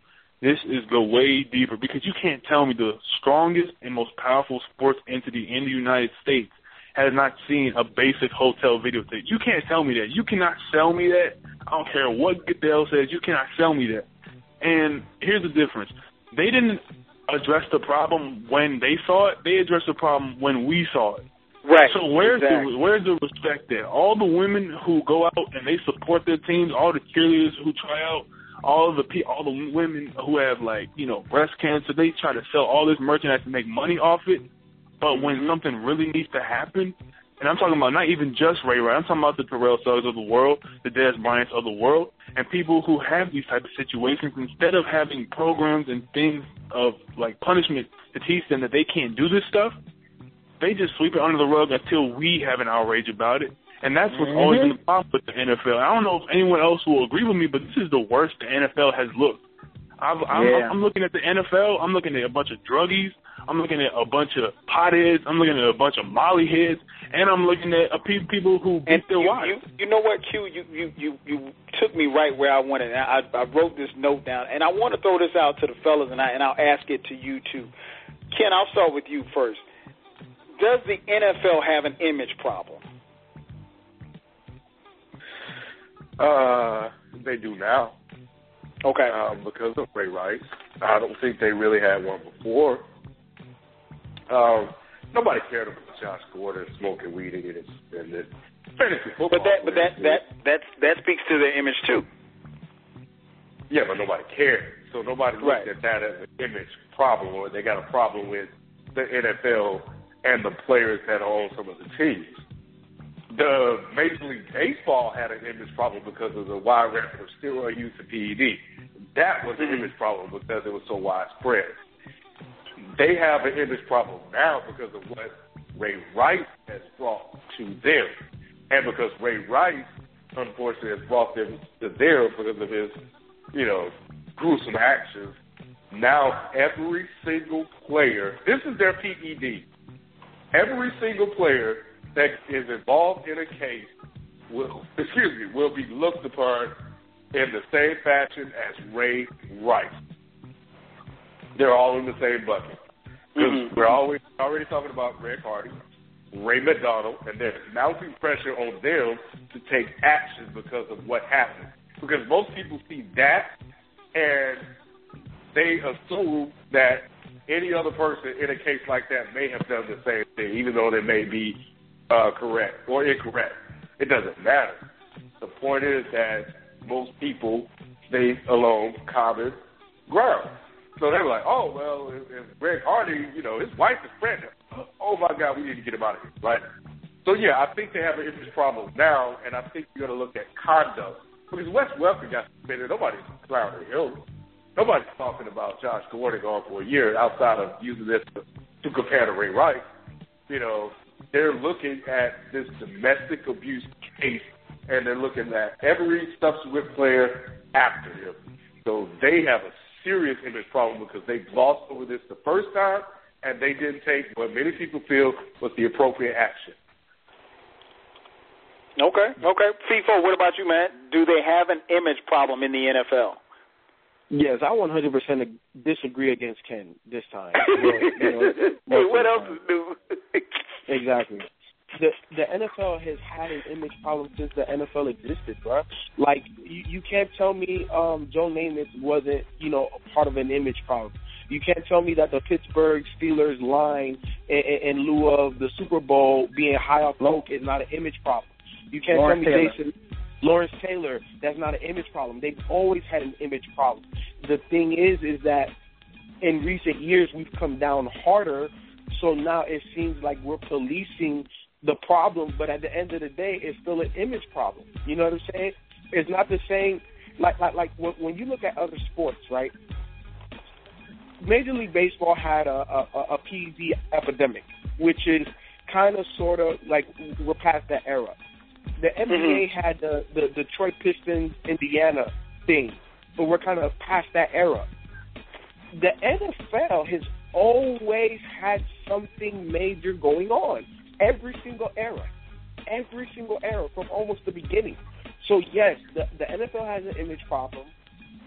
And regardless of how hard you come down, the thing is is that I don't I don't think that you can police it. You know what I'm saying? You you you just can't because at the end of the day, it's a multi-billion dollar business. You're gonna want the best players out there. Mhm. And, and, and, and look, and, and think about the Richie Incognito thing last year.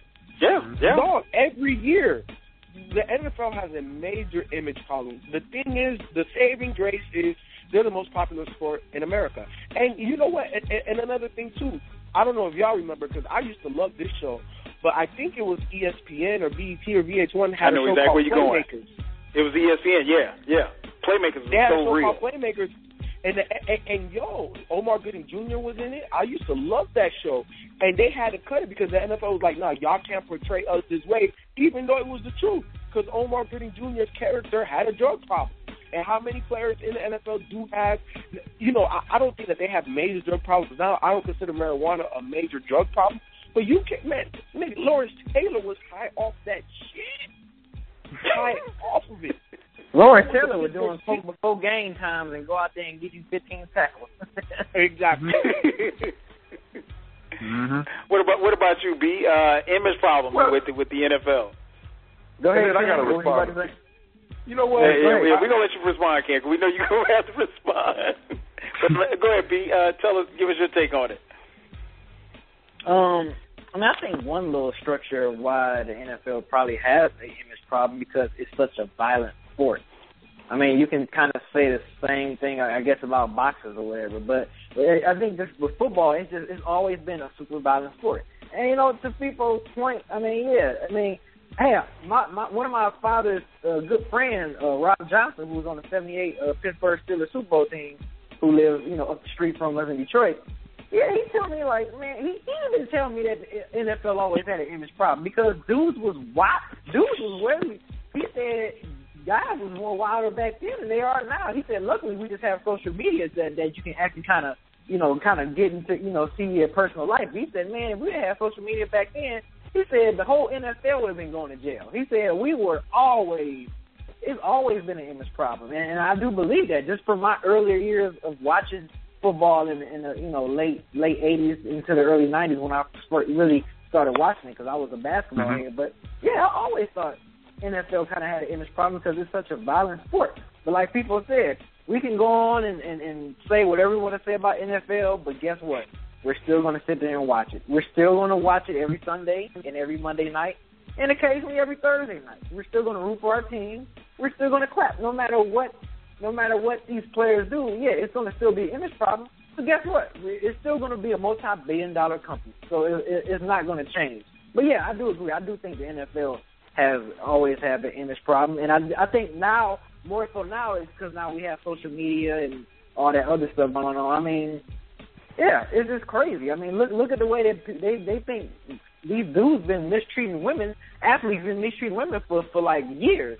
Now we Mhm. have social media to put your whole life out there on on, on the platter. So yeah, I mean, I always think it's been that way. Then I'm just and I'm like like I said, I'm going by what older old school NFL that I've known professionally that played the game. They even Mhm. think so. So I mean, if they think Mhm. so, you know, duh, it's almost like the writing's on the wall. The proof is in the pudding. So yeah.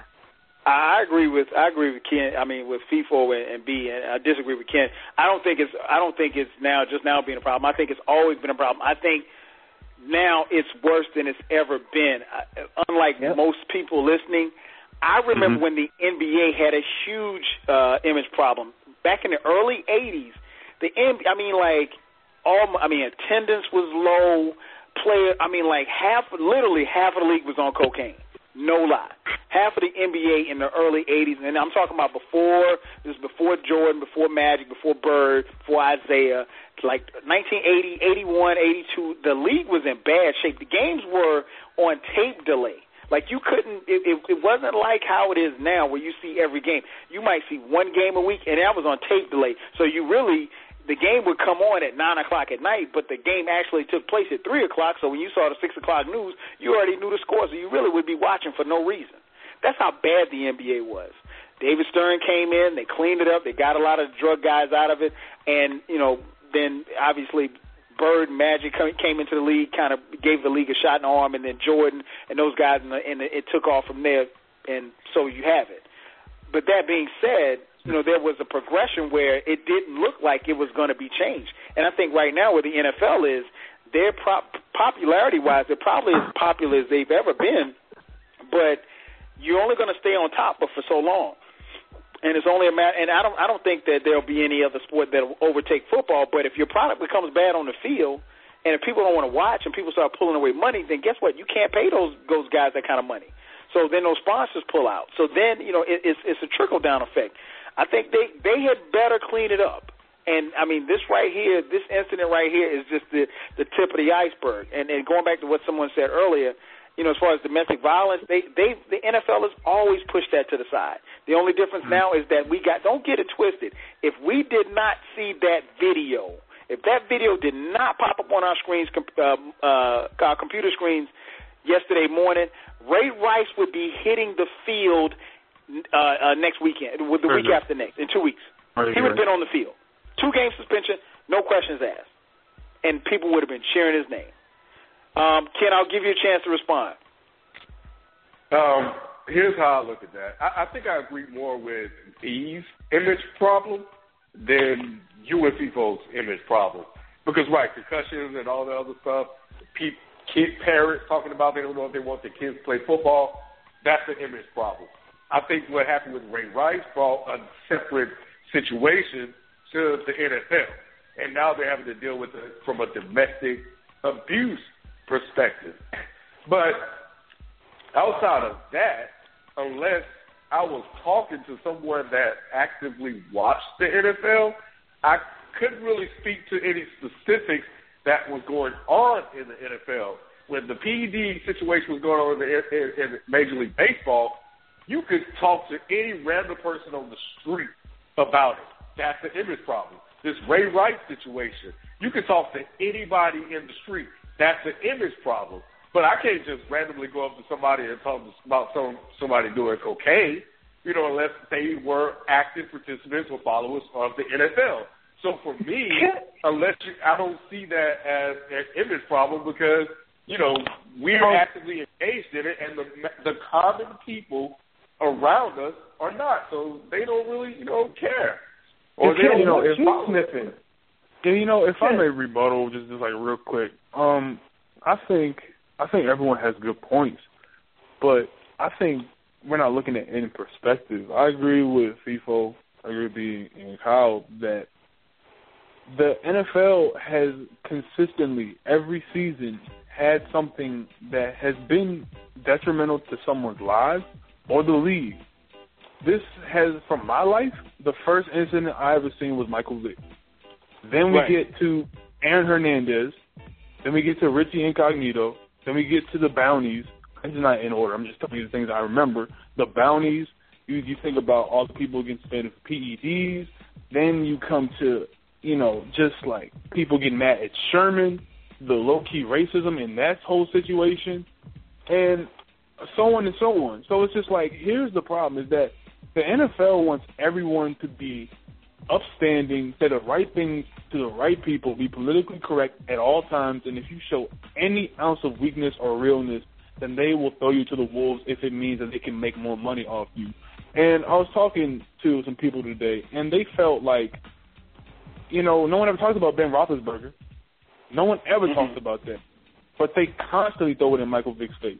They will constantly throw it in his face. Oh, you did this 10 years ago when you were 20. He had all the money in, in the world. He made a mistake. Give it up. Roethlisberger had, what, one ring or two rings already? He was already captain of his team. He was already of almost a veteran in that league when when that, when that thing happened, and no one ever talks about that. And I think the image problem comes in with the unreal expectations for the NFL to want everyone to be superhuman, and I don't think that's right. How they they want regular day athletes, and I'm not saying that they that they shouldn't be held accountable. I'm not saying that, but they never want to give people the correct help and set up programs and test people for if they have any certain issues before it happens. Because you can't tell me you you don't like if you couldn't tell Brandon Marshall was bipolar before that thing happened, then what triggered you to be like, you know, let's let's let's test him? Was it just his anger? Was it how he acted with his wife and you know the whole abuse thing, or was it really just in his personality and you couldn't test that? You couldn't see that as as, as like a coach? Was it that well concealed? I kind of doubt that. I have people in my family who are bipolar, and it's very visible that one minute they'll be all hype, the next minute they're sad and yelling at you and cussing at you. So, and they said he was pretty uh, severe bipolar. So I don't understand. You know, the NFL has an image problem when it comes to people wanting to be just superhuman and not make any mistakes. And we need to start setting up way better programs because all these little spa camps and all these little talk about the feelings things are not working for people. I want to see Josh Gordon back on the field doing well. I want to see people who struggle with domestic violence and stuff like this. I, I want to see their entire family get better. But we always damn these people and say that you don't deserve a second chance because we're all perfect, even though we never have been put in these situations as an athlete with money, and we're gonna just come down on you the hardest. I don't think that's right. But I also think that people should be accountable for their actions at the same time. So when you have all these incidents occurring since, since way before I was born, and probably before some of you were born, you you have to think about it. The league has put these unfair expectations on everyday people and told them that if you ever make one mistake, it's over for you. And it's predominantly for black players. But I'm not going to get into that. But yes, the NFL does in fact have an image problem, and it's been there since day one. Definitely, definitely, definitely. You got anything else else for tonight, Q? No, man, but Megatron, just know he's coming this year, man. I hope, I hope man. Hey, Yo. he definitely is. Hey, man. Megatron, Megatron, he comes every year. Megatron comes every I know, year. but I'm telling you, he going he going to shatter something this year, man, because he looked just unbelievable yesterday, man. He should have had three And, touchdowns. and, man. and Q, for the record, man, your, your Eagles, you know, they, they they struggle, bro. They struggle. For the record, before you start beating Oh, your chest, you was over there sweating bullets in the first half when they were losing to Jacksonville seventeen nothing. Man, I was over there like, man, we suck. Dang. All right, let's see what happens in the second half. Because I said it right before I said it to my boy. I'm like, all right, this is gonna be the Oregon MSU game all over again, and watch what happens. We are like the, the the division is already a lock for us after week one. You've seen RG three; he's a shell of himself. You've seen Eli. what, what's good with like he's trying to do these little hand signals. It's not working. They, they Donnell looks kind of good. I like that tight end. And Romo. Do I need to, do I even need to say more? What, do I need to say any more? I'm gonna let y'all talk about it. I ain't gotta say nothing else. Yeah, we we hadn't gotten around to the NFL, but uh yeah, Romo Romo was being Romo, man. That's that's about all I can say. As always, man, thanks for calling in, but we definitely appreciate it. All right, man. Have a good night. Peace. All right, all right, you. Phone number to six man Q called uh six four six four seven eight zero three five six. Uh looks like we got a Skype caller, NASCAR Rick twenty four. NASCAR, you on the air, Which name? Uh what, what you got for us tonight? So hey y'all, how y'all doing? What's going on? Oh shit, oh this man, Mike. I'm, I'm from Alabama. Roll Tide. Is this Mike C Town? I said Roll Tide, motherfucker. All right, we gotta let you go. Uh, six four six four seven eight zero three five six. It, it's always interesting when jerks call the show. Uh, I had somebody Oh, call man, my show was- last week. Um, Oh, that was Mike, man. I thought it was Mike, but that's not Mike. Yeah, I don't know who that was. Um, if that's no, that, no, it was it was a Skype call. It said NASCAR Rick on the screen. So, um, he made it. nevertheless, He made it up. hey, well, if he did, he better call from a real number. uh, make sure that you check out my show tomorrow. Uh, the Zany Mike C Town, Modest Media, Can B, and Feefo. Uh, we'll all be uh, talking with Dead End Hip Hop on my show on the 12 radio show tomorrow from 9 to 11 p.m. Uh, any questions you got about reviews, anything you want to holler at the fellas, uh, hit us up, man. We're going to be on from 9 to 11. Uh, we'll take a lot of phone calls, so it's not often you get a chance to talk live with the guys and talk music because we talk football and baseball and basketball and everything else over here. But um, four nights of the fellas, man. I mean, excuse me, four hours of the fellas. Uh, so hit us up tomorrow, tomorrow, tomorrow night at 9 p.m. Um, man, I, I, forgot. I, I, I just forgot where I was. Um, okay, let. We, we, are we are we done with the Ray Rice? You know, as far as like anybody else got anything they want to say before we move on to the next subject? No, I, I think we touched on that. Are half of the show already. uh yeah, three four excuse me, six four six four seven eight zero three five six is the number to call. Um NFL man, okay, like like Cuba mentioned, week one just happened, man. Um a, a, very crazy week is all you know, always interesting once the season gets started. Feefo, what what what things stood out to you uh over this past weekend as far as the NFL?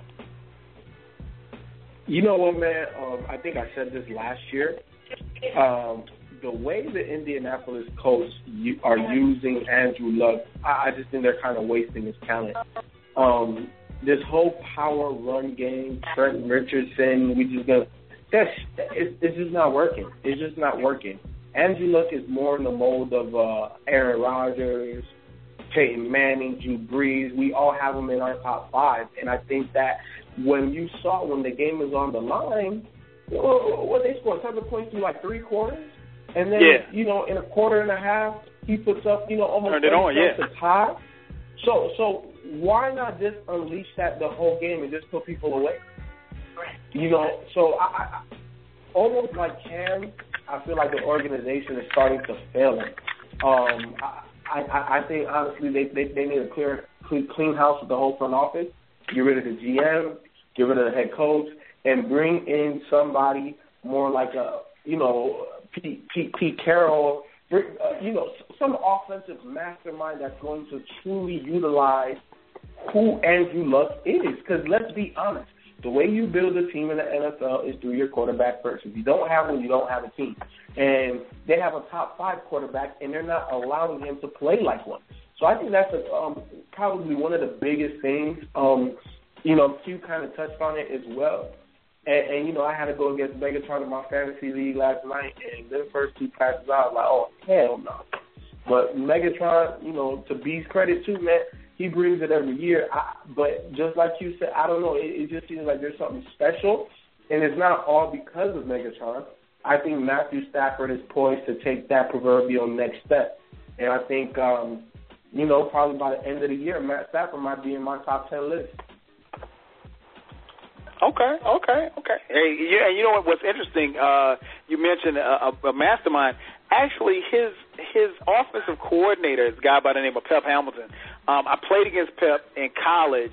Uh, Pep was the uh, he was a quarterback at Howard, and I played at South Carolina State University. So obviously, we, we our teams were against each other. I didn't play defense, but um, but yeah, I mean, he Pep coached him at, at Stanford, and, and now has him in the NFL. So I think it's just I don't know if it's necessarily offensive coordinator with with uh, the Colts. I think it just it took them it just it looked to me like it took them a minute to get going offensively. Uh, I'm not still not sure what or who Trenton Richardson is going to be in that offense. But like you said, Feefo, when he turned it on, when Andrew Luck turned it on, he turned it on, and they made a they made a game out of what most people you know saw as a blowout uh, late Sunday night. Um, B, what about you, man? What I, I know you mentioned your Lions earlier. What else stood out to you over this uh, this past weekend? Uh, stood out to me. I, I mean, I had called people about this last night when I was watching the game. That like how poised Matthew Stafford was, you know, playing QB. Because I mean, last night, granted, yes, I, I was pretty much expecting us to win, but I was expecting at some point for Matthew Stafford to throw like you know maybe one or two interceptions or whatever, along with his three or four touchdowns. But the fact that he didn't throw no interceptions and he didn't like when he got kind of you know when the pressure was coming to him and, and you know defensive guys coming at him and he was running around and you know instead of him trying to throw the ball downfield and try to make the play, he just threw it right out of bounds, came right back, and we got the first down or we got a gain the next play or whatever like that. And it, I was just like, wow, like. Uh, you know, I'm wondering if that coaching staff is really, you know, getting through to him now. You know, because you know that coach, you know, what you call the last coach we had, uh, Short. He was just like such a hothead, and I think it rubbed off on the team.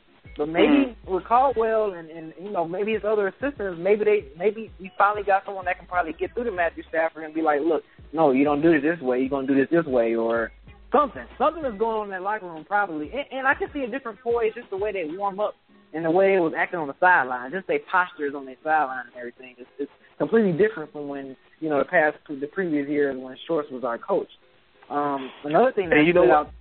Oh, go ahead, go ahead, go ahead. No, I, yeah, I was just gonna ask to your point. You know, Joe Lombardi. You know, he came from the Saints, and he pretty much brought that whole Saints offense to them, and they pretty much have the same weaponry that the Saints have. But honestly, like like I said at the beginning of the year, I think that the Detroit Lions are the most talented team in that division, and you saw it last night, man. Like just overall, they just have talent all over the place, and now they have the scheme that fits the talent, and they have the head coach. Because you know, all of the great teams always take on the personality of their head coach, Mhm. and that that's what's starting to happen with the Lions, man. And I just I like the combination, and that's what I think is not happening with the Colts right now. Um, another thing that that stood out for me was um the Buffalo Bills. Uh, Yeah, big win. Uh, got a big win in Chicago. Buffalo, Buffalo Bills. Buffalo went to Chicago think, and know- got a win. Right, and you know how you know you know you know I said this a whole bunch of times. You know how unpredictable NFL is. I think, and I forgot where I placed Buffalo Bills when we ranked it uh, AFC East, but I think Buffalo Bills might be a team that might sneak up and like, you know, they might be you know seven and two going into week nine. Oh, you know, I think it might be a funny year, man, in the AFC East, man. Miami go ahead and pop uh, New England in the mouth. Um, that's another thing that stood out. And, you know, of course, of course, and granted, it's week one. It's nothing but week Right, one. right, we still got, you know, we we still don't know. To me, this I I call the first three weeks of the NFL preseason for the starters.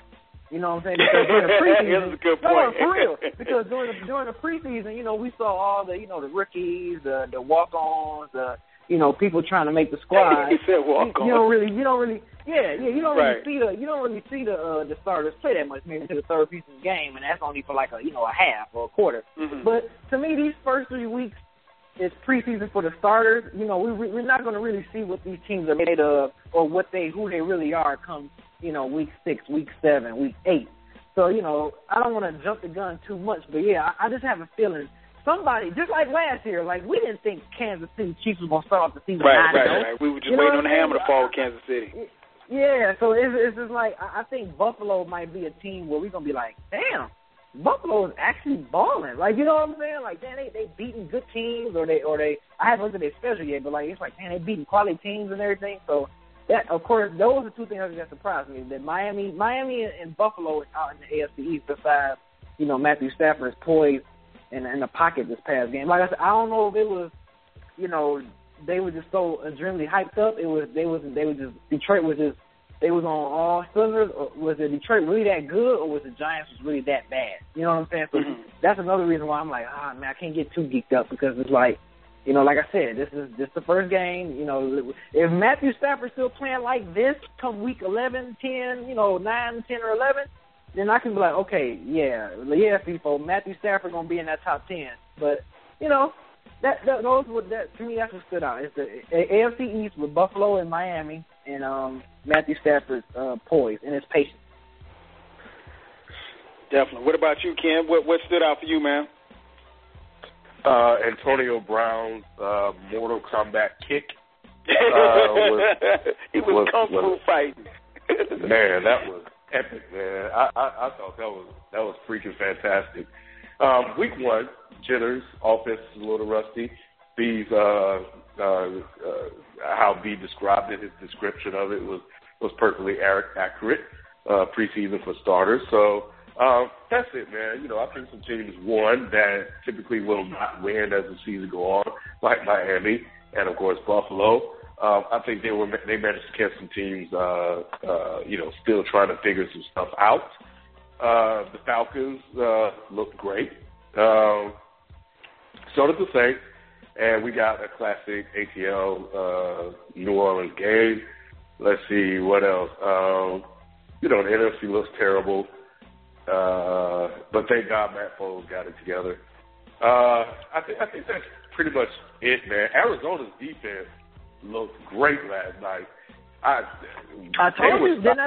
Did, didn't I tell you? Yeah, and that's without Darnell Dockett. Yes, Man. Yes, I, I told last year. I noticed it last year. I was a believer last year. I was like, man, Arizona defense. That NFC, that NFC West, man. That, that, that's them them boys are playing defense out there. That whole that whole Yeah. division, that whole division, they play defense out there. Yes, sir. So don't start anybody against them because you're not going to put up any points. But that's about it, man. You know, that, that's all I got on, on my notepad. Um, I think. Uh, I mean, obviously, I got to start right here in ATL, man. Um, the the, the Falcons getting a big win over uh, the New Orleans Saints interdivision rivalry. Um, I thought that was huge. I think the 49ers look good. I mean, of course, it was against Dallas, but and Dallas's defense. Uh, but the San there was a lot of questions about San Francisco's offense coming into the season. They didn't look good during the preseason. Um, so I, I think that was very key. Uh, that Kaepernick got off the he, he got off to a great start, and that offense was clicking. Um, uh, the Hyde kid from um, from from Ohio State, man, he looked good. Really good one-two punch with uh, Frank Gore, I think, as far as as, as far as that's concerned. Um, let's see a couple other games that kind of stood out to me. Um, New England losing to Miami. Uh, they I know that they always play each other tough. I think, and, and we talked about it last week when we talked about our um, preview. I think Miami is always uh, right there in the mix, but I just I don't know, man. I just I, I really see not Baltimore. I really see uh, New England just uh, you know taking over that division. Um, but the elephant in the room, man, uh, you got to go back to Thursday night, man. The Seattle Seahawks. And keep in mind, I will I will fall on the sword. I picked the Green Bay Packers to represent the NFC in the Super Bowl. And one game does not a season make. I get it, but Seattle dismantled them at home, and Yeah. ultimately, you you want to you, what you don't want to do is have to go to Seattle to play a playoff game. Nope. They are damn near unbeatable up there. Um, I mean, Another they thing, Kyle, go ahead. I was gonna say, and another thing to piggyback off your point about Seattle, like after the game, they act like they ain't never won a Super Bowl. Like they, their hunger after that game, Yeah. like it's just like, look, we, you know, this is it's like this is a new season, this is a fresh start, like what Super Bowl? We ain't win the Super Bowl. Last year is last year, and it's like they're focusing on this year. Russell Wilson and them, they're focusing on this year. They act, they even act like they won a Super Bowl, which can be very scary if they still play Yeah, with that hunger. Yeah, that's all I want. And and and when you think about it, if you think that San Francisco took a step back, Seattle, I mean, yeah, it was one game, but if you look at what they did in the, in the preseason and right now, uh, they look pretty scary. They look pretty scary. Um, but yeah, those are the things that stood out to me. I mean, obviously the the, the Vikings got a big win. Um, Shaun Hill, the Shaun Hill experience didn't work uh, at quarterback, uh, so that was going to be. And I mean, obviously losing Sam Bradford is is is huge. Uh, the Bengals and Ravens game was kind of ugly, but uh, the Bengals pulled it out. Um, the Jets got a win at home. That was that was key. Uh, we talked about it a few weeks ago, man. RG3 didn't look good in Texas. Uh, Jadeveon Clowney obviously got hurt in that game. Uh, he's going to be out four to six weeks. Uh, there was a couple of key guys that got hurt. I think uh, Mathis from the Colts got hurt. Uh, he's out. He tore his Achilles working out. He's on a in a he's on a four game suspension. He got hurt while working out, so he's done for the season.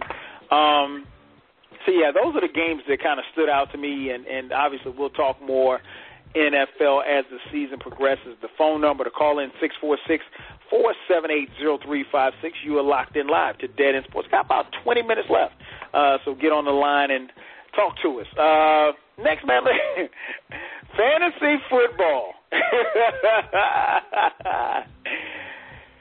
Ken, fantasy football. How did you do in your leagues this week? And more importantly, how did you do in the Dead End Sports League? Uh, in the offensive leagues that I am in, I went three and one. Um, uh, the defensive league uh, beat whoop, whoop my ass, uh, but you know it, it's all good. I, I'll get them on the rematch. It's a it's a it's a Uh, learning experience, man. It's a, it's a learning experience. I'm learning too. Yeah. Yeah, that's why I kind of take that one out of the equation, even though it still counts as a loss. So I'll eat that, uh, regardless of whether it's a learning experience or not. He whooped the shit out of me. I'll take it. Fine. I'll whoop his ass next time. It's all good. But, yeah, man, you know, um, hey, hey, you know, real NFL, man, I, I, he got a win thanks to Nick Foles. He, he, he came through in the clutch in the second half. And if he didn't Yeah, rebound, he did. off, Yeah, he did. Oh, he Uh, did. He, man, it, it, it, it was. It, I, I didn't even want to look at it, so I was surprised that I won. I, I, you know, I won't even lie. But you know, great teams find a way to win, and that's what I do because I'm a great player. Uh, Dennis Sports League, real quick. You know, hey, I, I smashed Seattle Super Savage. Yeah, you, Seattle Super Savage. You got beat down. I don't care if you had Calvin Johnson he went for 30 points almost last night.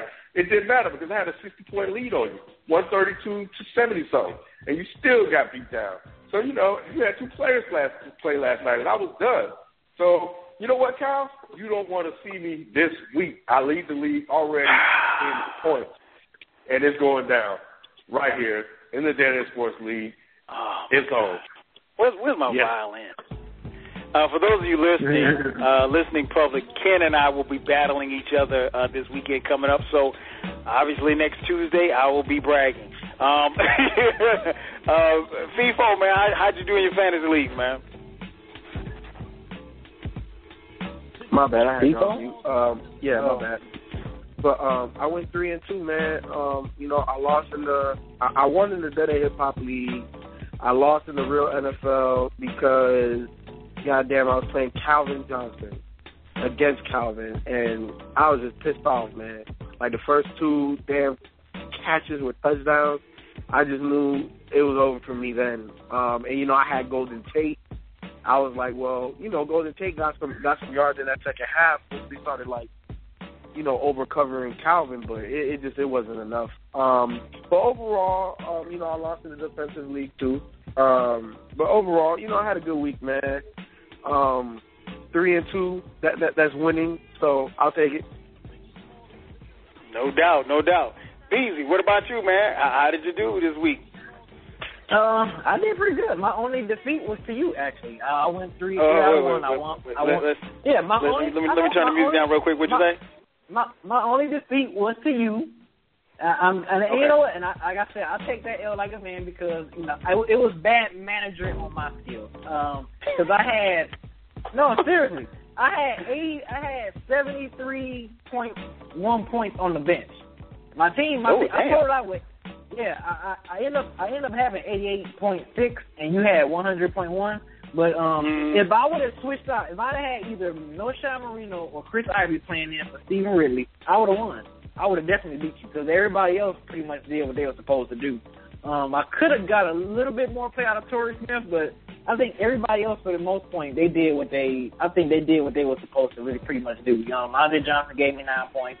You know, Drew Brees gave me 21 plus. I think your saving grace was Peyton Manning, man. Peyton Manning just, you know, The was crazy. machine. Yeah, machine. Yeah, Peyton Manning, Peyton Manning went nuts, and your your defense went nuts. And Antonio Brown karate chopped his way up to 17. but um, you know, Antonio Brown is a steal on on on, tw- on uh, I was gonna say on Twitter on uh, uh fantasy football. Um, Go ahead. Yeah, but um, yeah, Chris Ivory, Chris Ivory and Knowshon Moreno both they gave me plus 15 points. Uh, Knowshon Moreno, but they was on the bench.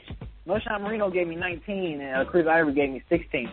So that that hurt me. That that like really hurt me. But um, in my other league, oh, the real NFL, oh, y'all better y'all better, boy, y'all better be scared as hell because that that I got the machine in that league. I got the machine in that league.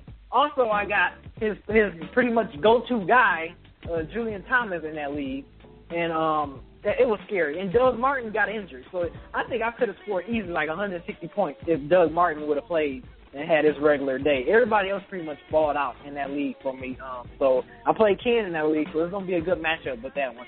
Um, I can't wait to see until he set his uh, set his lineup. He's trying to play this little mind game with me and not set his lineup or whatever. I don't know what why, what's that all about. But um, and then my deep my defensive league, I did real good. I think the guys I drafted, I feel good. I think they're going to stay healthy the rest of the season and ball out for me. And then in my main league, I won in my main league, which is my hundred dollar league. So you know, Okay. I, I that's that's the one I, I'm. That's the one out of all leagues. I make sure I, I I hope I get a win. I don't care who I you know who I'm playing against or whatever. But yeah, Matt Ryan. Matt Ryan did his thing. You know, um, McCoy started off a little shaky, but he ended up you know with with with, with this um, game for me. Percy Harvin and Rudolph they got touchdowns. Reggie Wayne gave me damn near ten points. Um, Panthers defense gave me like 13 points, so I feel good. Even my bench, I won, but even my bench looked good. I mean, Terrance West from Cleveland Browns, which I told y'all about, he's to end up getting a lot of, he's to end up taking bulk of the carries from Ben Tate. And um, even Andy Dalton did pretty good. I mean, he didn't do as good as Matt Ryan, but you know, Andy Dalton did good. Uh, Benjamin Cunningham and um, who else? Heath Miller did. They did all right. But my bench is even pretty fine, so I don't have no, I don't have no problem you know, swapping them in. You know, I, I just, you know, I just, I just, I just got a good squad this year, man. Just, but the real NFL, I'm telling y'all, all y'all need to be Modestly to be speaking. Yeah, y'all need to be careful about that one. And Ken know, Ken know that squad is a problem. Ken already know. So all, all I'm gonna say is, B, you, you talked a lot of trash last week, and I dusted you off. So it's, it's a, so tonight Ken is talking trash, and I'm gonna dust him off too. That, So that's cool. You know what? I, I, I, I'm gonna see you again. I'm gonna see you again. Of course. You know, it's not. I mean, you know, I- but then again, you It's may not because cream, cream always rises to the top. I mean, we'll see, man. oh man, uh, I, uh, we're gonna jump to the phone lines. We got another caller calling in. Uh, my fantasy week went good, man. I beat B, uh, I beat B, and I beat B, and um, yeah, that's about all I need to say. Uh, phone number to call in six four six four seven eight zero three five six. Uh, hey, you're locked into Dead is doing- How you doing other league, Kyle? How you did in the other league? The real? Uh, my other leagues, I went. Let's see, in the defensive league, I lost by like almost like a tenth of a point. Um, and then I think I won in the other dead end sports league. I think. Um, and then my NF, the uh, my other league, I won in uh, for NFL on NFL.com. I won. So um, it was a pretty good weekend. It was a pretty good weekend. Long, Okay. As long as I win when we go head to head, so I can talk trash to you guys, I, I, I'm good. That's that's all that, that's all that matters. Okay. Uh, let's jump to the phone line. Er- Caller calling from area code 773. You're on the air with Dead End Sports. What's your name? Where you calling from? Uh, hey, this is uh, Alex. Um, Josh Man in the chat room. Alex, what's going on, man? What's up? Uh, hey, um, like you guys, I'm huge into fantasy uh, football. I went uh, three and two this week. I lost in the Denver Sports League. Oh, you in the Dennis I got, League? yeah. Um, What's your te- what's your team name? Uh, my team name is uh, Rumham's team. Okay. Oh yeah, yeah, yeah. I saw you. Yeah, yeah, yeah, yeah. I saw. Yeah, I lost by yeah. like two points. I lost by two points. Uh, yeah, it seems like that. Keenan Allen, Keenan Allen fuck me. Yeah. Yeah, he almost got Uh, me last night too. Yeah. Um. Yeah, I, I I was actually losing by a lot before that too, and then uh, Julius Thomas had like three touchdowns. That was huge. Yeah, he got Um, off. Yeah, yeah, he had a good, he had a real solid night, man. Yeah, my tight ends really helped. I have two. Uh, I have uh, Thomas and uh, Vernon Davis in my lineup, so that helps. Two touchdowns from Davis as well. I had um I had some success in a few other leagues as well. Uh, I had, like on one in one team, like everyone in my league had a, everyone on my team had a good day. I got like 200 points in that league. Damn. Oh wow. Yeah. Yeah, I was projected to get like 130, and like the next highest score was like 140 something. Oh yeah, you yeah you got off all right, buddy. Yeah, yeah, you Yeah. yeah. you had a, you had a great week out the gate, man. Yeah, I hope I didn't like. Just, I hope I don't like everyone stop scoring points because I only like 70 points with my uh, opponent score. Like that Yeah, was, you wanna I, stay didn't, I you didn't wanna- that many points. Nah, nah, you just need enough to win. And save Exactly. the rest for next Oh, week. it, it, it doesn't matter if you win by a point or ten points, as long as you win. Yeah, And and I'm sorry, I didn't catch your Um, name. What did you say your name was again? it's Alex or uh, Jockman in the chat room. Okay. Oh yeah, Jock, Jock. Yeah, what's going on, man? You got Hey. anything else for us tonight, Jock? Um, not much else uh, for week one.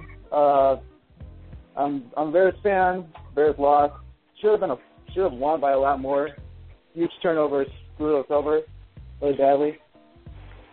Quick question. What, what do you think about Jay Cutler? Um, I love Jay Cutler. I'm I'm a huge fan. I've always uh, defended him. Like during the NFC Championship game, I was one of his defenders during the whole MCL sprain stuff. But uh, I mean that fourth quarter interception that was that was killer. That was I don't know what to say about that. That's uh that's Tony Romo bad right there. Nah, that's Jay Cutler. Jay, Yeah. Cutler. Jay, Jay Cutler has his own category. There's Tony Yeah. Romo and Jay Cutler. Yeah, what are you gonna do? I, I did I did You mention gotta- on the video that the he was overrated. You got to beat the Bills. Yeah. But that Yeah, you offense gotta- got to beat the Bills. That's run the ball too. I mean, Matt Forte was having a good game, and uh, like it was like third and one in that play. You got to run with that. Matt Forte, you got to run with that. Definitely. You got anything else for us tonight, Jock?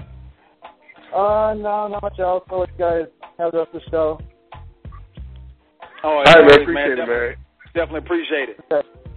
Yeah, hit us up next Phone week. number, Jock, call six four six four seven eight zero three five six. Again, six four six four seven eight zero three five six. You're locked in to Dead End Sports. I am your host, 12 Kyle. Once again, this is Dead End Sports, joined by my partners, Ken, B, and Feefo. We ask that you not just listen to the show, be a part of the show, participate in tonight's discussion. Uh, next question I have for you guys, uh, right here, ATL. Um, situation happened. Uh, apparently, uh, the owner of the Hawks, uh, Mr. Levenson, back in 2012, drafted a email, and in the email, and I'm paraphrasing here, he basically said he had an issue with the fact that the Atlanta Hawks had more black fans that, that patronized the bars, and the chilies were black, and basically, he basically said that the team was too black, and he was kind of he, I guess what he was trying to do was infer as to how he could tap into the Hawks' white demographic, the 40 year old male, so forth and so on. Well, this story came about because the current general manager, Danny, former NBA player Danny Ferry of the Hawks, was reading back. He was on a conference call and he was reading back a report. Uh, and in the report, he read some derogatory comments about uh, free uh, then free agent Luol Deng. I think Deng is now with the Miami Heat. Uh, and Deng is African.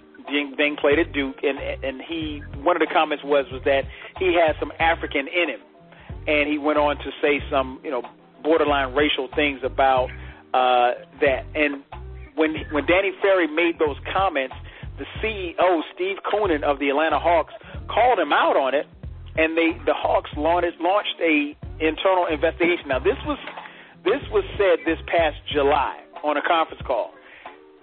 The conference call they they found an independent uh, arbitrator to go back through documents and everything, went over a whole bunch of documents, and they found this email from 2012 in which the email was sent from the owner to the to the general manager Danny Ferry, and where he made these comments about blacks and, and trying to you know have more whites at the games, and he basically said that the black fans in Atlanta weren't important. Question I have is, and and what what happened was as of as a result of this and all of the whole thing that happened with Donald Sterling, the Haw- the owner of the Hawks now is going to sell the team. Obviously, he's going to make a profit from selling the team. But my question, I'll start with you first, Ken. Do you think the, o- that that the email that was sent was racist, and what do you think about the whole fallout from this? Um, so, so in all honesty, I won't have time to really give my full, full uh, set of thoughts on this. But um, and I would like, you know, for us to revisit this next week. I'm sure some more information to come out, and we can Oh, have a about this. But uh, uh, no, I do not think the the racist, uh, the email was racist. Um, I think there was some, uh, some things in there that that leaned a lot towards stereotypes, but I, I- I don't really think it was racist, man. And, and um, and you know, I think the fallout would be appropriate, but um, but I think I just really saw a guy that was trying to figure out a way how to make more money. And America is a, a, a capital, uh, is a city built built on uh, capitalism, and you know, and, and that's what he was trying to uh, figure out. And so, a lot of things he was pointing out were some of the problems that he saw within the organization. He was trying to figure out how to tap into the other demographic that was set forth by the NBA as their target demographic. So that's all I saw in the email. That's my initial, my overall reaction to it. I could dive more deep into a lot of the things that were said in there and really start to deconstruct some of those. But initially, man, my initial thought right now after reading it, I, I, I didn't find it racist. I didn't find it racist. Okay, okay. What about you, Feefo? Uh, and I, I'm definitely going to disagree with Ken. what about you, Feefo? Did you find the email to be racist? Well, you're gonna disagree with me too. Um, I, I, I don't. I think that um, it lacked tact. I don't think that it was uh, racist per se. More, you know, like like on the lines of a Donald Sterling type of scenario. But I definitely think that he was trying to figure out how to make more money. Um, again, I think it more so lacked tact. Um, because let, let, let's be honest, our people sometimes we can get rowdy at the bars and stuff like that. I don't think that it was right saying that we were scaring off um, Caucasian uh, season ticket holders and, and, and things of that nature. Because Yes, I'm in all sorry, and, and honesty- I'm, I'm glad you mentioned that, Feefo. That part of the email was that Levingston said that he thought that black fans were quote unquote scaring off the white fans. Yes. I, I, I, don't I don't think that that is right. Um, I, I completely disagree with that. I think that that's probably the most racist part of the email.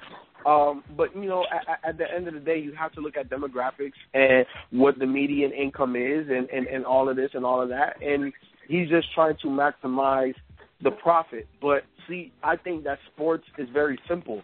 You put out a good product on that floor, on that court, then you're going to make money.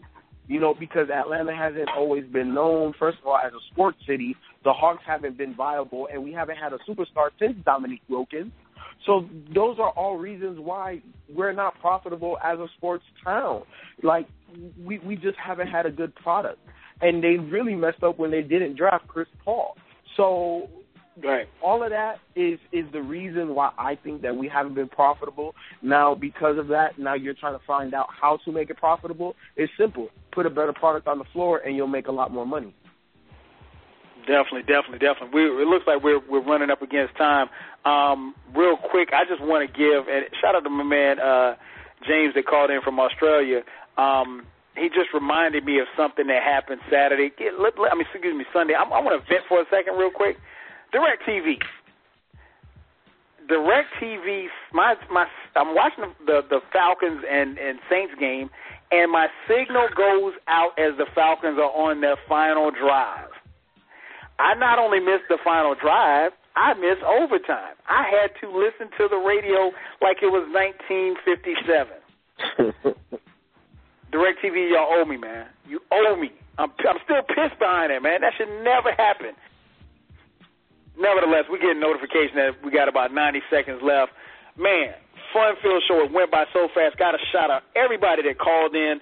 Uh, Krishna, Tiffany, uh, Shell Toes, my man James from Australia, Eric, Q, the sixth man, and my man Jock.